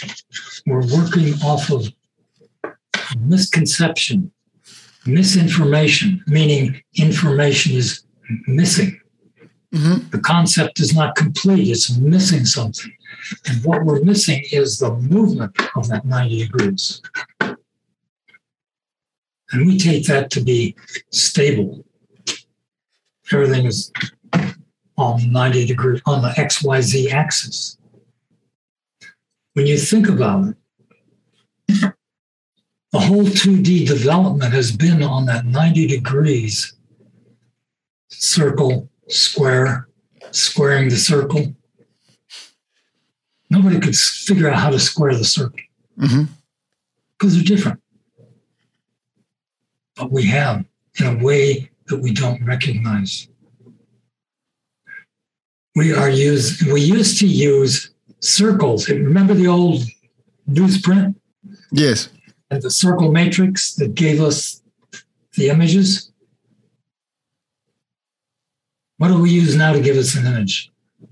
A square, a pixel. Yes. So, in a sense, we have squared the circle because we're now drawing circles, not as Euclid said, with points, circles, but with squares, pixels. But still keeping that separation. So here we have one circle. Let's make another one just like it. Uh, I have. I have. Yeah. So fold it, three diameters, The, the same. Do the same. Do the same. the same. Yeah.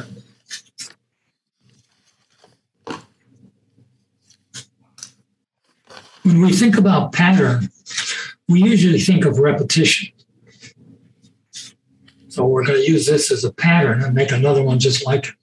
Well, that's not altogether accurate understanding of pattern because this is an object, it's a part. It's it's a reformation of the of the pattern of unity because it's still unity, it's still Mhm. whole. Yes. It's just a part of it. So that changes our whole idea of parts and wholes. They're not separate. And if all we're work, you know, our education is based on parts to whole. If I give you enough parts, you're going to put them together and make a whole. As a designer, if I give you enough criteria to work with, enough information, you're going to put together into a whole package. But that package is part of a much larger package, which is your client is holding that package. And he's being held by the package of the market that he's addressing. And the market is being held by, you know, a cultural package that says this is important. Yes. It goes on and on and on. So, how do we define whole and parts? There is only whole, there's only unity. It exists, period. So, how then do we consider the part, which is still whole? We can't just call the part whole. And yet, see, this is where words get us into trouble because then that throws us back into our mind and this whole polemic thing, this dialectic of words that we fight with each other about. So you got another one of these? Yes. Okay. Put them together. You've got, first You've got to know what you got. So you got two tetrahedrons that are joined by a common edge. Mhm.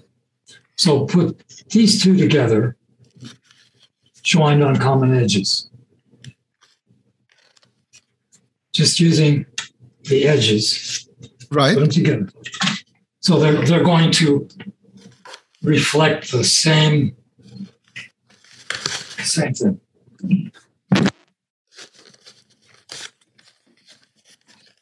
Okay. What do you got?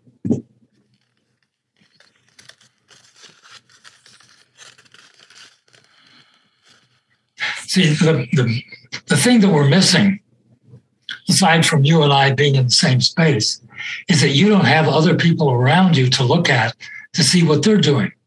And this is the beauty of the dynamics of a class or a group Absolutely. of people Absolutely. is that if I'm not sure what to do, I'm going to look around and see what other people are doing. And wow, that looks like it works. And I'm going to try that. And that works. Okay. Or somebody might say, hey, you're not doing it right. I mean, there's this beautiful interaction of feedback in a Absolutely. group Absolutely. that's, that's so crucial. So, anyway, this is what I came up with. What did you come up with?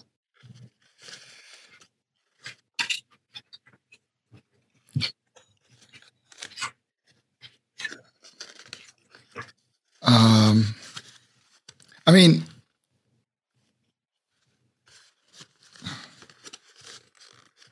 okay. I mean, it's it's not the same. So, so you did put edges together. Yeah.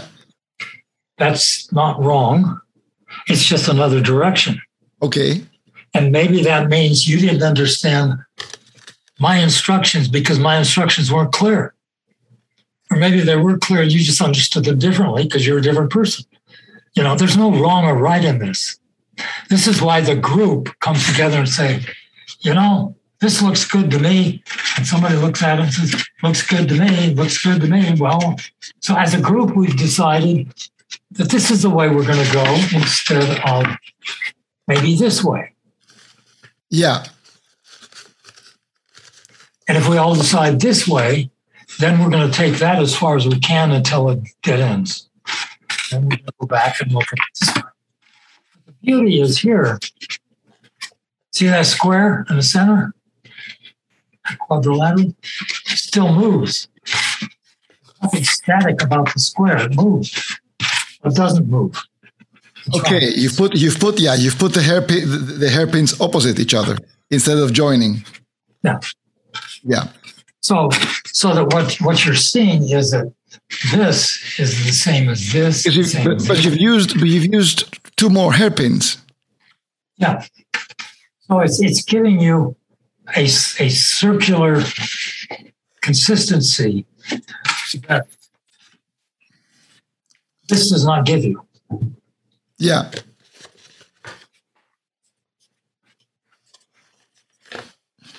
My experience is the most difficult aspect of my mind is to be consistent with what I do. hmm The human mind is not made to be consistent. It's made to to find something that works and develop a habit. And that's going to get in the way eventually because it's going to it's going to be out of place. Okay, so here we've got two units of two each. One circle is two, two circles is four, so we can assume that another one of these four circles, or another one of these two circles, four units, Yeah. will give us four circles of eight units. And thinking about it. But we don't want to think about this. We just want to do it. So you don't have another one. No. You have two more plates. Yeah. That's going to take us. See, we're limited in time, aren't we? Well, Yeah. I mean, we don't have all day to do this. so I'm going to show you what you would have done otherwise. Um,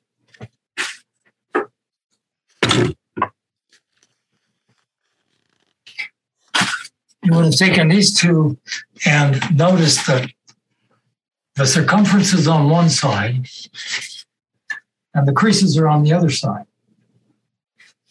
Right? Straight lines, curved lines. So you can take two of those and put those together on the straight lines, same way we did before, and you're going to get a sphere. And so this is, so you've got your square. Right. The, the other half, the other half of this. Yeah. Yeah. See now, if we were together, I could put yours with mine and we could get this. Yeah, of course. See, that's the beauty. In a group, usually everybody folds this by themselves. Oops, my, my mic just fell. Everybody put- folds this by themselves. Yeah. Then two of you get together and we put these two together to get this. And four of us have two of these. So four of us have to figure out how to put those together to get this. So it's not a process of me sitting in a room by myself folding. It's it's a it's a dynamic process of an interchange where we all do our own thing the same way. Then we get together and figure out how those two things go together. And then those things will only go together this way. But we've had the experience of working individually, working in groups of two, working in groups of four, and finding that all groups of four come up with the same thing. Then we can begin to expand the groups of four to the entire classroom and say, take four of these, because we know four points in space is a tetrahedron, put four of these together to form a tetrahedron. And how do you do that? And there are many, many ways that kids come up with, but only one way works. And they'll figure that out. And then you see a beautiful consistency of frequency development in a spherical form that you would not get from a flat form at all. Yeah. Circle does things that the drawer of circles couldn't imagine. And that's where we are.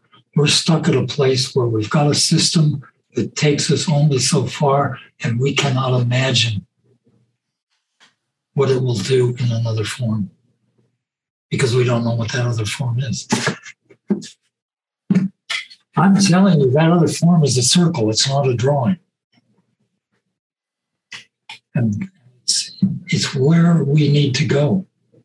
If we're going to go any further, we have to understand we have to start from unity.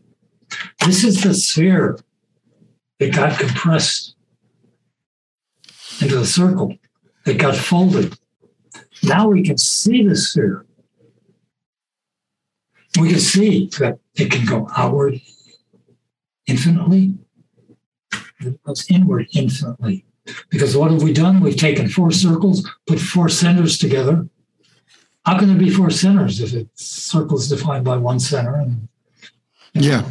the logic that we have developed to define and explain our lives is not logical.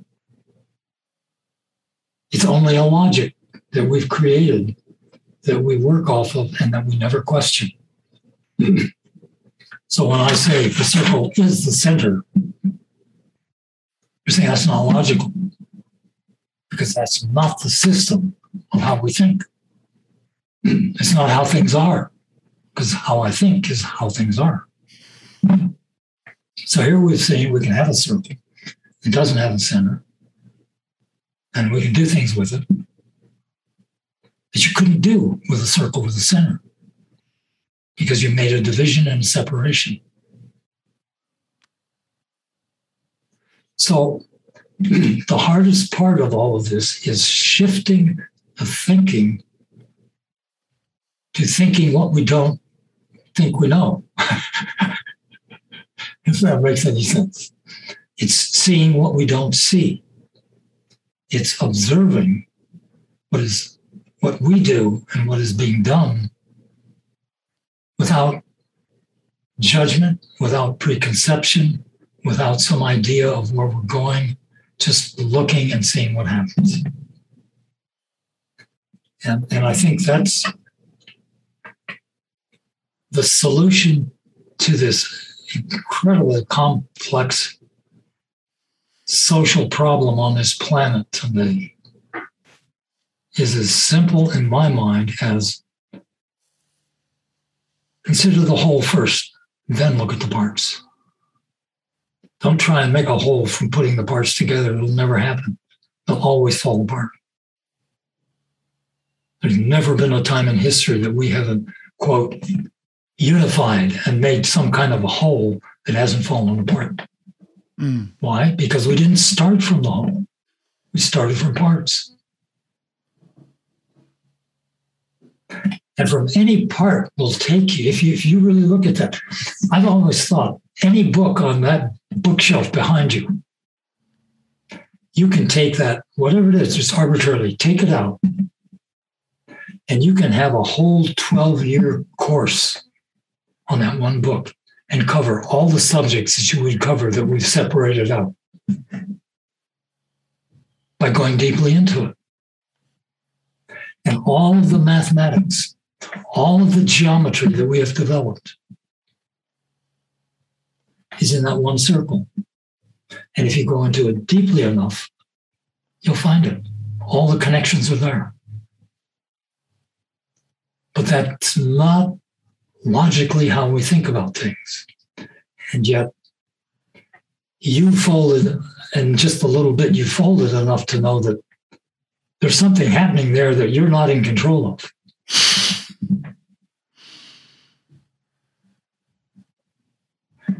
Um,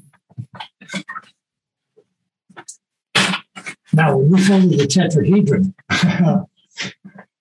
we have time to go into another another direction. Okay. Do you have another paper plate? Uh, yes, and another, another yes, I have, I have many plates. okay, fold three diameters. Uh, three diameters. Just like we did before. Fold it in okay. half, then into thirds. Shall I take apart an existing one, or? Oh, you could do that. Yeah. Yeah. Yeah. yeah.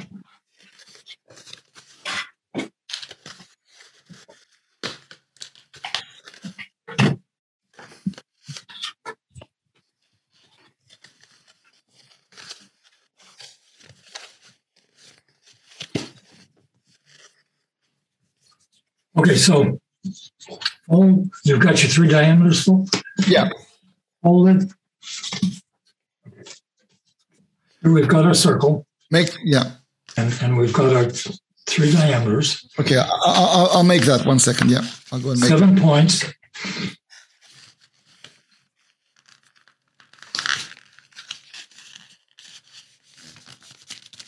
Because it's it's quite hard to do accurately, this one.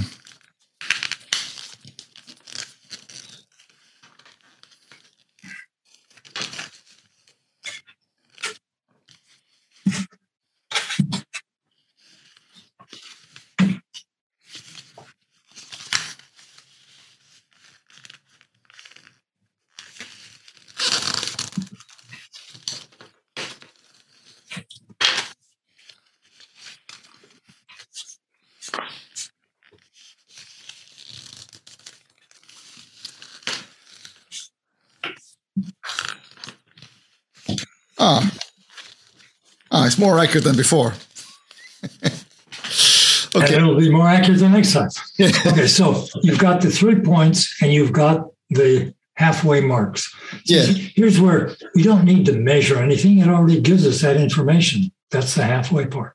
So you're going to take one point, you're going to fold it to that halfway to the center on the opposite side. So you're going all the way up.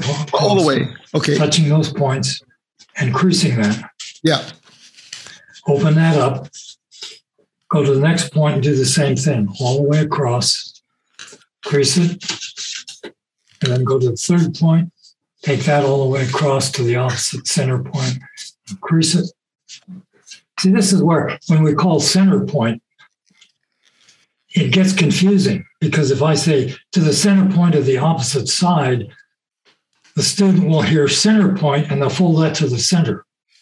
No, center point of opposite side. Yeah, and if you're consistent in doing that. Okay.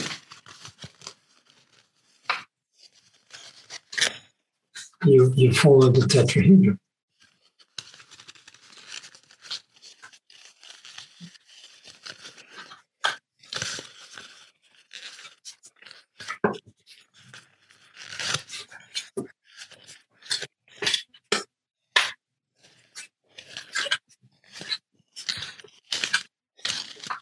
So you're just taking the Yeah. three points of those triangles and putting those points together. Now we find that three is one. Three points is one point. Uh, we can take one point and have three. Where does that fit in our mathematics? I mean, you got to do a lot of calculations to get that to happen. Um, this cannot happen with your four frequency grid. Mhm. When you fold your triangle,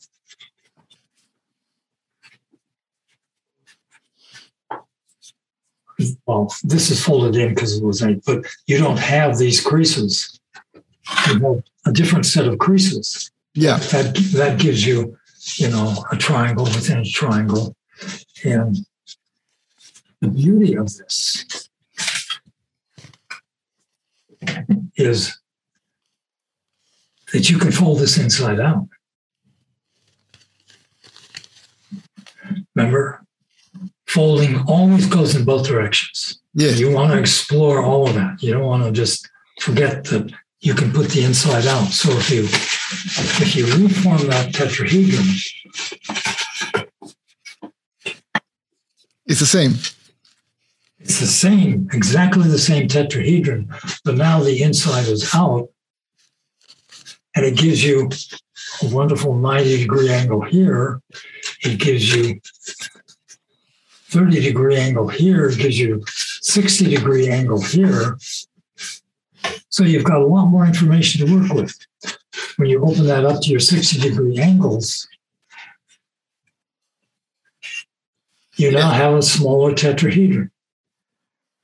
So if you do that to all four, I mean all three, then you've got and you can show that this this fits right in there. It fits right in there. So if I had if I had another one. it it is what's that? If I had another one. It has another one. Yes, you, you, you created another one. Yeah. Yeah, it's it's it's the same tetrahedron, but you've got three more. So you've got four. These three are formed by three surfaces in one open plane. You can have all three out, or you can just put two out, or you can put one out. Those are all options that will take you in very different directions as you begin to create multiples of the same thing. Figure out those. My process is if I do this and I mess around with it and I say, this intrigues me more than the others. I like this. I want to do something with that. I make another one just like it. And then I'll explore all the options of how they can go together on the planes, on the angles, on the points, what works, what doesn't work. And then from that, I'll figure out, okay, maybe I'll figure out I like that best. So I'll make another one just like that. And I'll figure out how those go together, either in twos or in threes, or maybe even in fours, because you're in four symmetry or five symmetry. It will tell me which one is going to work. And out of those, which one of those interests me most to make another one just like it, and then keep that process going of developing more complex systems from a very simple folding. Um,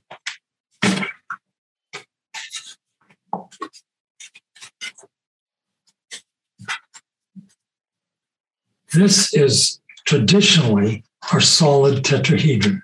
Yeah. It doesn't have these three. You can see where the, the center point is, and it's got those divisions there Yeah. but you have lines here. You don't. It's not consistently divided all the way around. That's another direction. We're not going to go there at this point. Um, when you open it up from one point to three points, how has it changed? It's- There's been a change. The tetrahedron is now open. Is it still a tetrahedron? No. And what is it? Well, it's a kind of a triangle in, in, in motion. Kind of a triangle. Yeah, it's, it's kind of a triangle thing. Um, how many triangles does this thing have? Uh, four, f- five, Five. five, five. Where, where do you see five? Well, it's one, two, three, four, and the whole th- in the whole, whole thing. There, hold it. Yeah, it's one in the middle, three, and and and the big one. Oh, okay. Yes, you're counting flat. Yeah. This isn't flat. Oh, okay. Sorry. Yeah. Sorry. Yeah. Uh, four. Oh, sorry. No, no. Seven. You're right. No, you're close. If you're tr- if you're looking at these triangle planes, and, and I'm going to be more explicit, how many triangle planes does it have? Uh, four. Uh, sorry. No, no, no. Sorry. Uh, se- no, wait. Hold on. ah. It's eight. Good. It has eight. Sorry. Yeah. Four of them we see, Yeah. and four of them we don't see. Yeah. Uh, if you count as planes, yes. Well, that's why I said, I said planes. Now, four of those are solid planes. Four of those are open planes. Yes. Geometry does talk about solid and open planes, but they don't talk about the open planes as things we don't see. They just make a projection and assume that's what it is. How do we know that is a triangle? Well, we can take a triangle and, and put it right on there and say, well, that is a triangle. It's a triangle plane, but it's open. Three, three points. If I close it like this, there's still three points. It's an open triangle plane. It's still an open triangle plane. Three points make a triangle. Whether it's a closed plane or an open plane is irrelevant. It's that relationship of those three points. Are they close together? Are they far apart?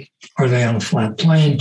Which means they're collinear. There is no relationship. They're just points on a line. The importance of this, uh, do do you have two of these? Uh, I yeah yeah I I can yeah I can make two of these yeah, kind Okay. of yeah If you can make another one of these.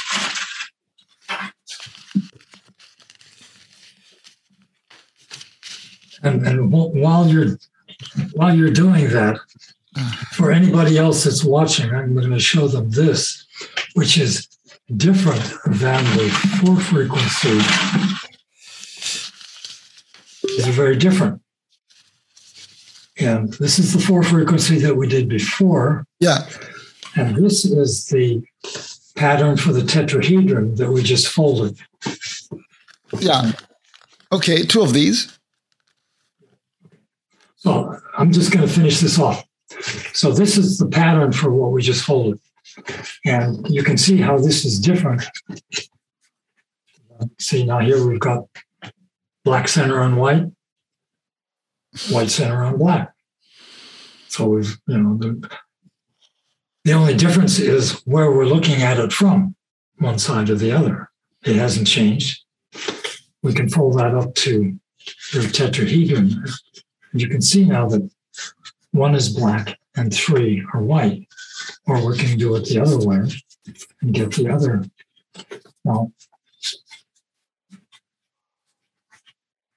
so now we've got three black and one white.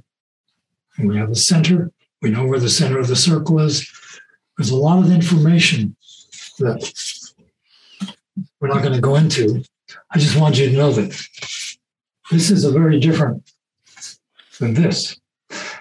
The beauty is that both of these that are so separate and different in their creases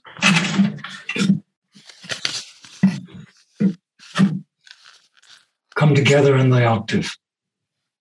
They're both here. And yet they separate out in very different ways. You can see this has a black cent, a black tent triangle center. It still has the center of the circle, but it's not what you register, it's not what you read. Here you read a center of the circle where triangles come together. So they read differently, but they're the same grid. And this tells us that they are both the same grid because they're both in there. So um, you've got two of these guys. Yeah. Um, can you put them together? Well, No. the first one is not as, as good anyway. Yeah. Oh, but that, that's that's one way. Yeah. Yeah. That's another way. Well, any way you put them together is kind of, of the same. Well, kind of.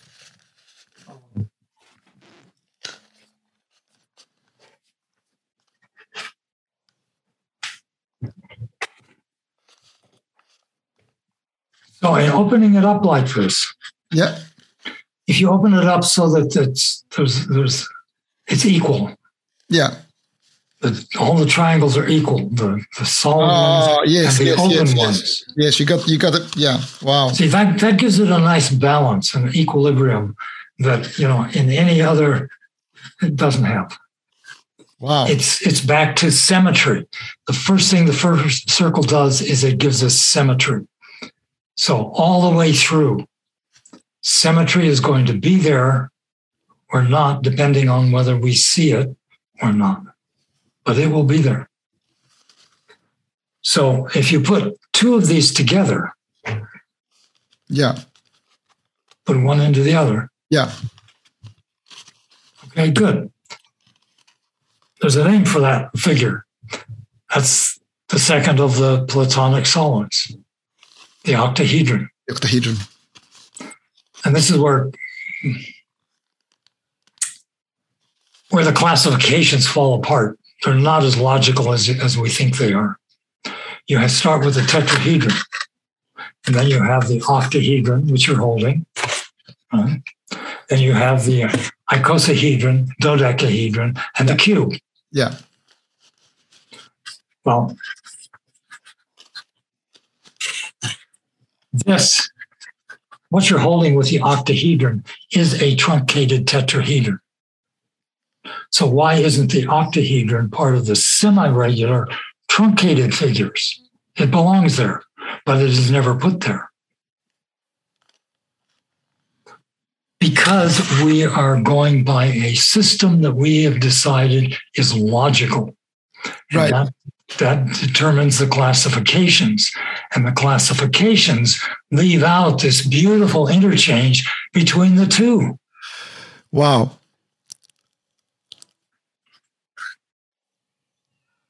This is extraordinary because it gives us this. This can also be done in this form, which is very different. It's Yeah. exactly the same thing, except one tetrahedron has been kept in a tetrahedron form, but it's been placed inside the same relationship. We can. Oh. I need to do something here. Okay.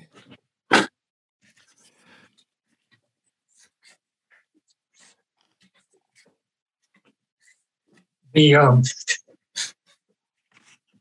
oh, you can do something too. Take these two, you know, you've got your octahedron, take it apart and keep the other one where, where the other one joins. Just keep together and then open it. See if you can open them. You're opening the other one over here. And Yep. they're going to be joined by just a single half edge length. So you've got some tape I saw. So Yeah. tape those together.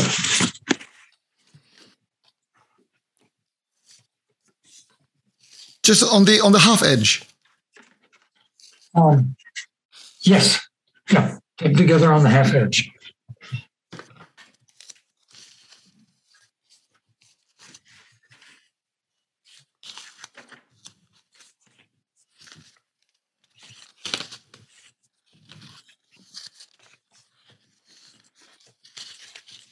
Okay.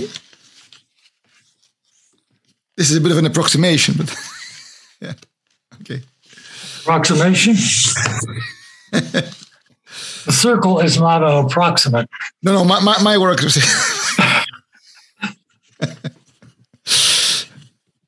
yeah, approximation is good. That's where we start.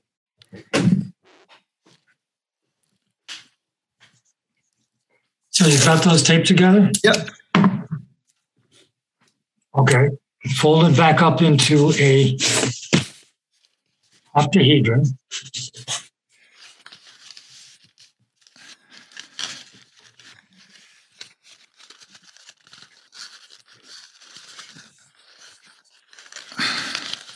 Okay. So you can see what, what we've traditionally done is we've taken this octahedron Yeah. that we have constructed by putting eight triangles together traditionally. Here we just two folded circles put together, get an octahedron.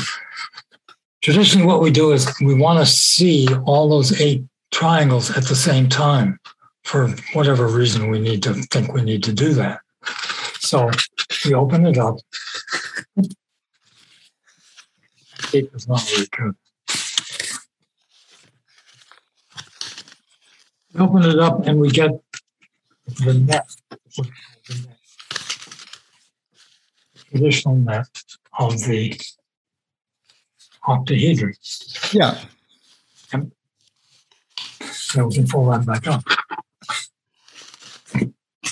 Now, the net, the, the tetrahedron, the tetrahedron pattern, and this is not the circle pattern as much as the tetrahedron, using that as the pattern or the prototype, is one triangle in the middle and one off of each side, right?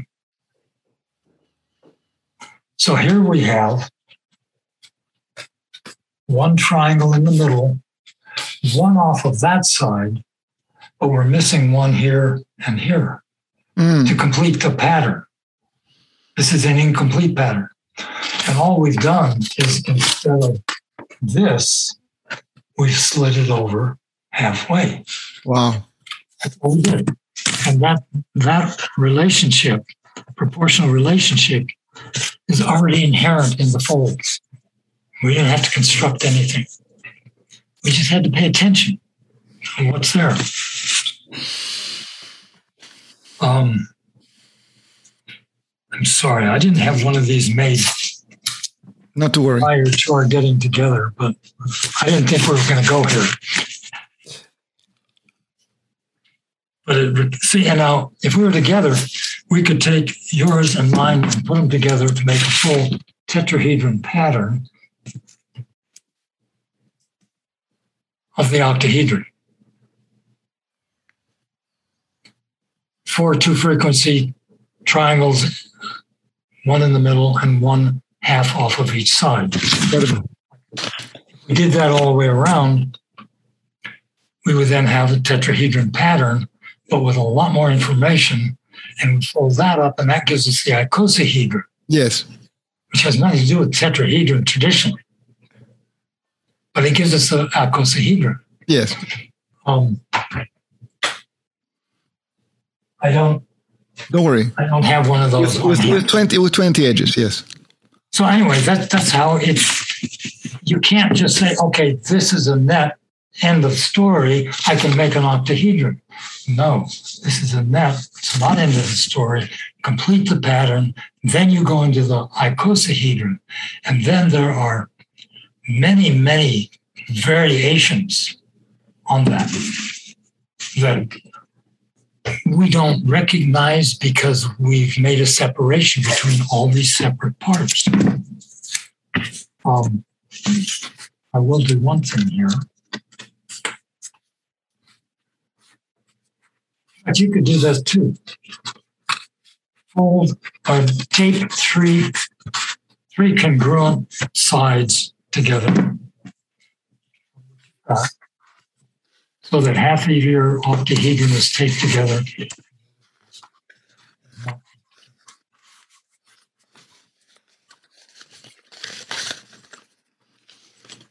You mean go back to the octahedron? Yeah.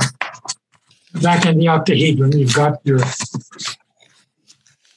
two edges taped, tape two more edges, right, on either side of those.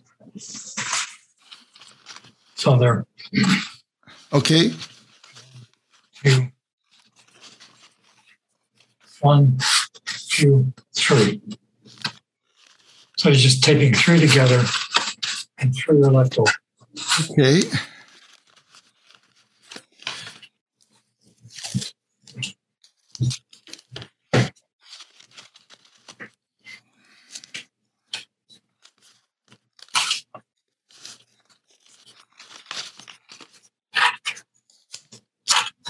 Yeah, this is a reflection of that ratio of one to two. We have an octahedron. So we have we have six sides. I mean six edges. Yeah. We tape three of them and leave three of them open. That's one to two. And all of a sudden, we can take the octahedron. We can open it up. And we get three six symmetry. We've got now five ten. How does that happen? It's just if we open it up all the way around, we now have one, two, three, four tetrahedron. One is inside, we don't see. The other three, we see. We actually have more than that. We have five because we have one, two, three, four. We have a very open tetrahedron. Yes. Two sides, two planes closed, two planes open. So this is the the uh, the cell, the single cell for the tetrahelix, which is the basis for the DNA double helix.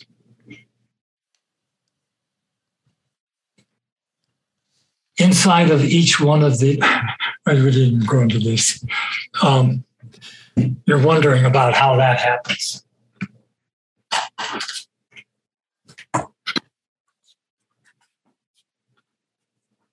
This is a two frequency tetrahedron. Each one edge length is two. This is a one frequency tetrahedron. It's just one edge length, single measure. This does not happen spherically. This is a concept that we have created and call a solid. We project this is a sphere, this is a sphere, this is a sphere. This four spheres, we put them together in the closest packing of spheres. And this is what we get connecting centers, Mm-hmm. assuming they have a center, a fixed center. This is a two frequency. This is spherically what happens. You've got one sphere, two, three, four. They have these points of connection. And, and these, these six points of connection are the octahedron, which we just made a solid of. But that's that space in there. It's an octahedron. Now you can see that from, from the six points of the octahedron, I've shown a, a line between opposite points. So I don't know whether you can see that, but Yes. that gives that gives me three axes to the octahedron. Yes. Like- You see the one that's the two that are green? If you put a whole bunch of these together in an octahe- in a tetrahelix, open with this two frequency tetrahedron, and look at those axial divisions, all the greens would form the DNA double helix.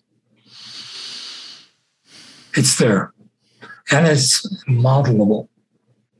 Now, taking us back into history a little bit, when when when um, when they discovered the, the DNA model, that took a lot of, of messing around geometrically to figure out how to put those individual pieces together. And yet here they are already together. And you can model them. but you can't do it from a classical or traditional perspective because you're working with pieces. Yeah. This is just four circles and a little bit of string. um, a child can do this. Why did it take them so long to figure out the DNA? One, because they were looking at the whole chemical kind of structure um, from a very limited chemistry point of view, because chemistry was not geometry, was not math, was Yeah. not art, was not, it was by itself. And it took them a long time to make just a few connections to be able to say, oh, this is there. We still don't describe it this way because we have a computer to take care of all the complex concepts that we've patched together that we call a DNA double helix. And now, the further into that helix we go, we're finding it's not a helix at all. It's a form of relationship that transfers information. So, it's about relationship. And the only reason for relationship is the the sharing, the giving, the transforming, the giving out, the taking in of information. And that's the first fold, touching two points. If they're not touching, there's no relationship. If there's no relationship, that circle is going to give you arbitrary information which has no meaning. Other than, well, we fold it in half, it's close enough. That doesn't cut it anymore. Not today. Because we've got technology that says, I can get closer than you can see, than you can feel, than you can think. And I can show you that the space around those atoms that we can't see, but we assume are there, is no different than the space in the galaxies we're looking at outside of ourselves. Same space. What's going on? The only commonality is movement of relationship. And that's where that, that connection happens. Connection doesn't happen if you're if you're missing. There's the connection. It goes both ways. That's what's missing between you and I right now. I can't I can't touch you. I can't feel you.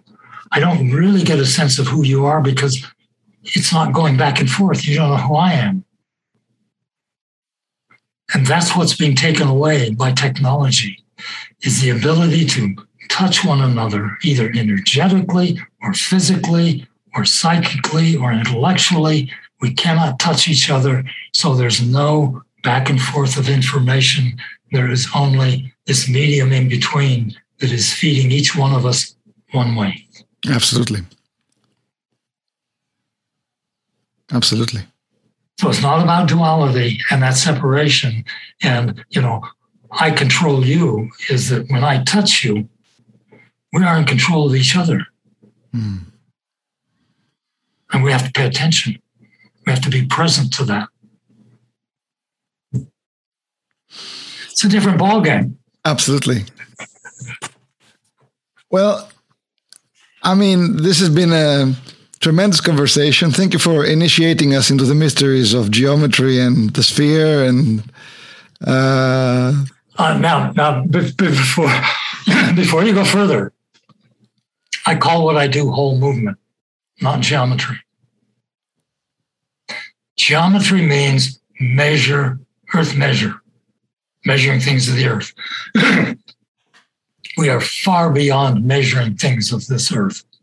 We are measuring galaxies and systems that we didn't know existed two years ago. So, what is this measuring earth? We're talking about the whole, absolutely. comprehensively, inclusively, unity. And there's no way to measure that. but we do see it move. So we're into whole movement. Movement of the whole is what we need to understand and focus our attention on, because then we see how the parts are arranged, are ordered, are generated into separate individual systems that work. I mean, there's no system that is whole within itself. Every system gives to that which is less than itself, and it takes from that which is more. That's what a system is. It's, it's an in between place. It's the music that happens between this note and that note, and it brings them together in ways that are harmonious, that work, that generate, that move forward. So, anyway, I'm just think of think of this as whole movement, not geometry. Geometry is 2D thinking, and we're too much involved in that. Mm-hmm. We need to change our language to describe our experience, which is no longer 2D. Mm-hmm. And it's no longer 3D because 3D is measuring objects that don't move. And we're in a context of unity that is in constant motion.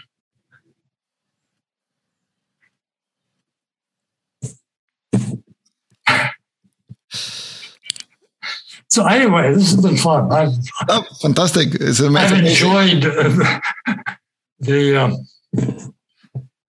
the virtual person I'm talking to. wonderful, wonderful, wonderful, wonderful. Thanks so much. Microphone. Any, microphone any, keeps falling down. Any anything you want to say to to the educators or to the audience that was listening out there? Any any last uh, sort of remarks? All I can say is we need to educate, re-educate ourselves to the present and not the past. The past does not hold a solution. The future doesn't even hold a solution. It holds the presence. Hmm you know and if we're not attending to that then we are trying we are playing catch up with the past. And that'll never happen. We don't know where we're going. We don't see what we don't see. We don't know what we know until we know it.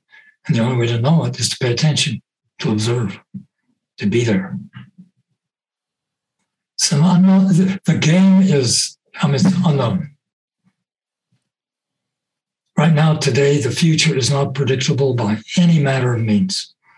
No statistics, no, you know, none of that is going to tell us where we're going. Where we're going is going to be an agreement upon what we do. And if we're doing it, we better pay attention because we haven't done so good so far.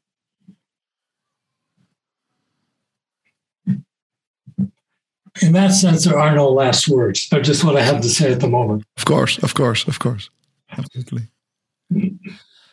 Thank you. Thank you so much uh, for your for, for for your time and for Thank you, Terrace. This is this is this has been fun. Yeah. And uh, we'll be in touch. Thank you.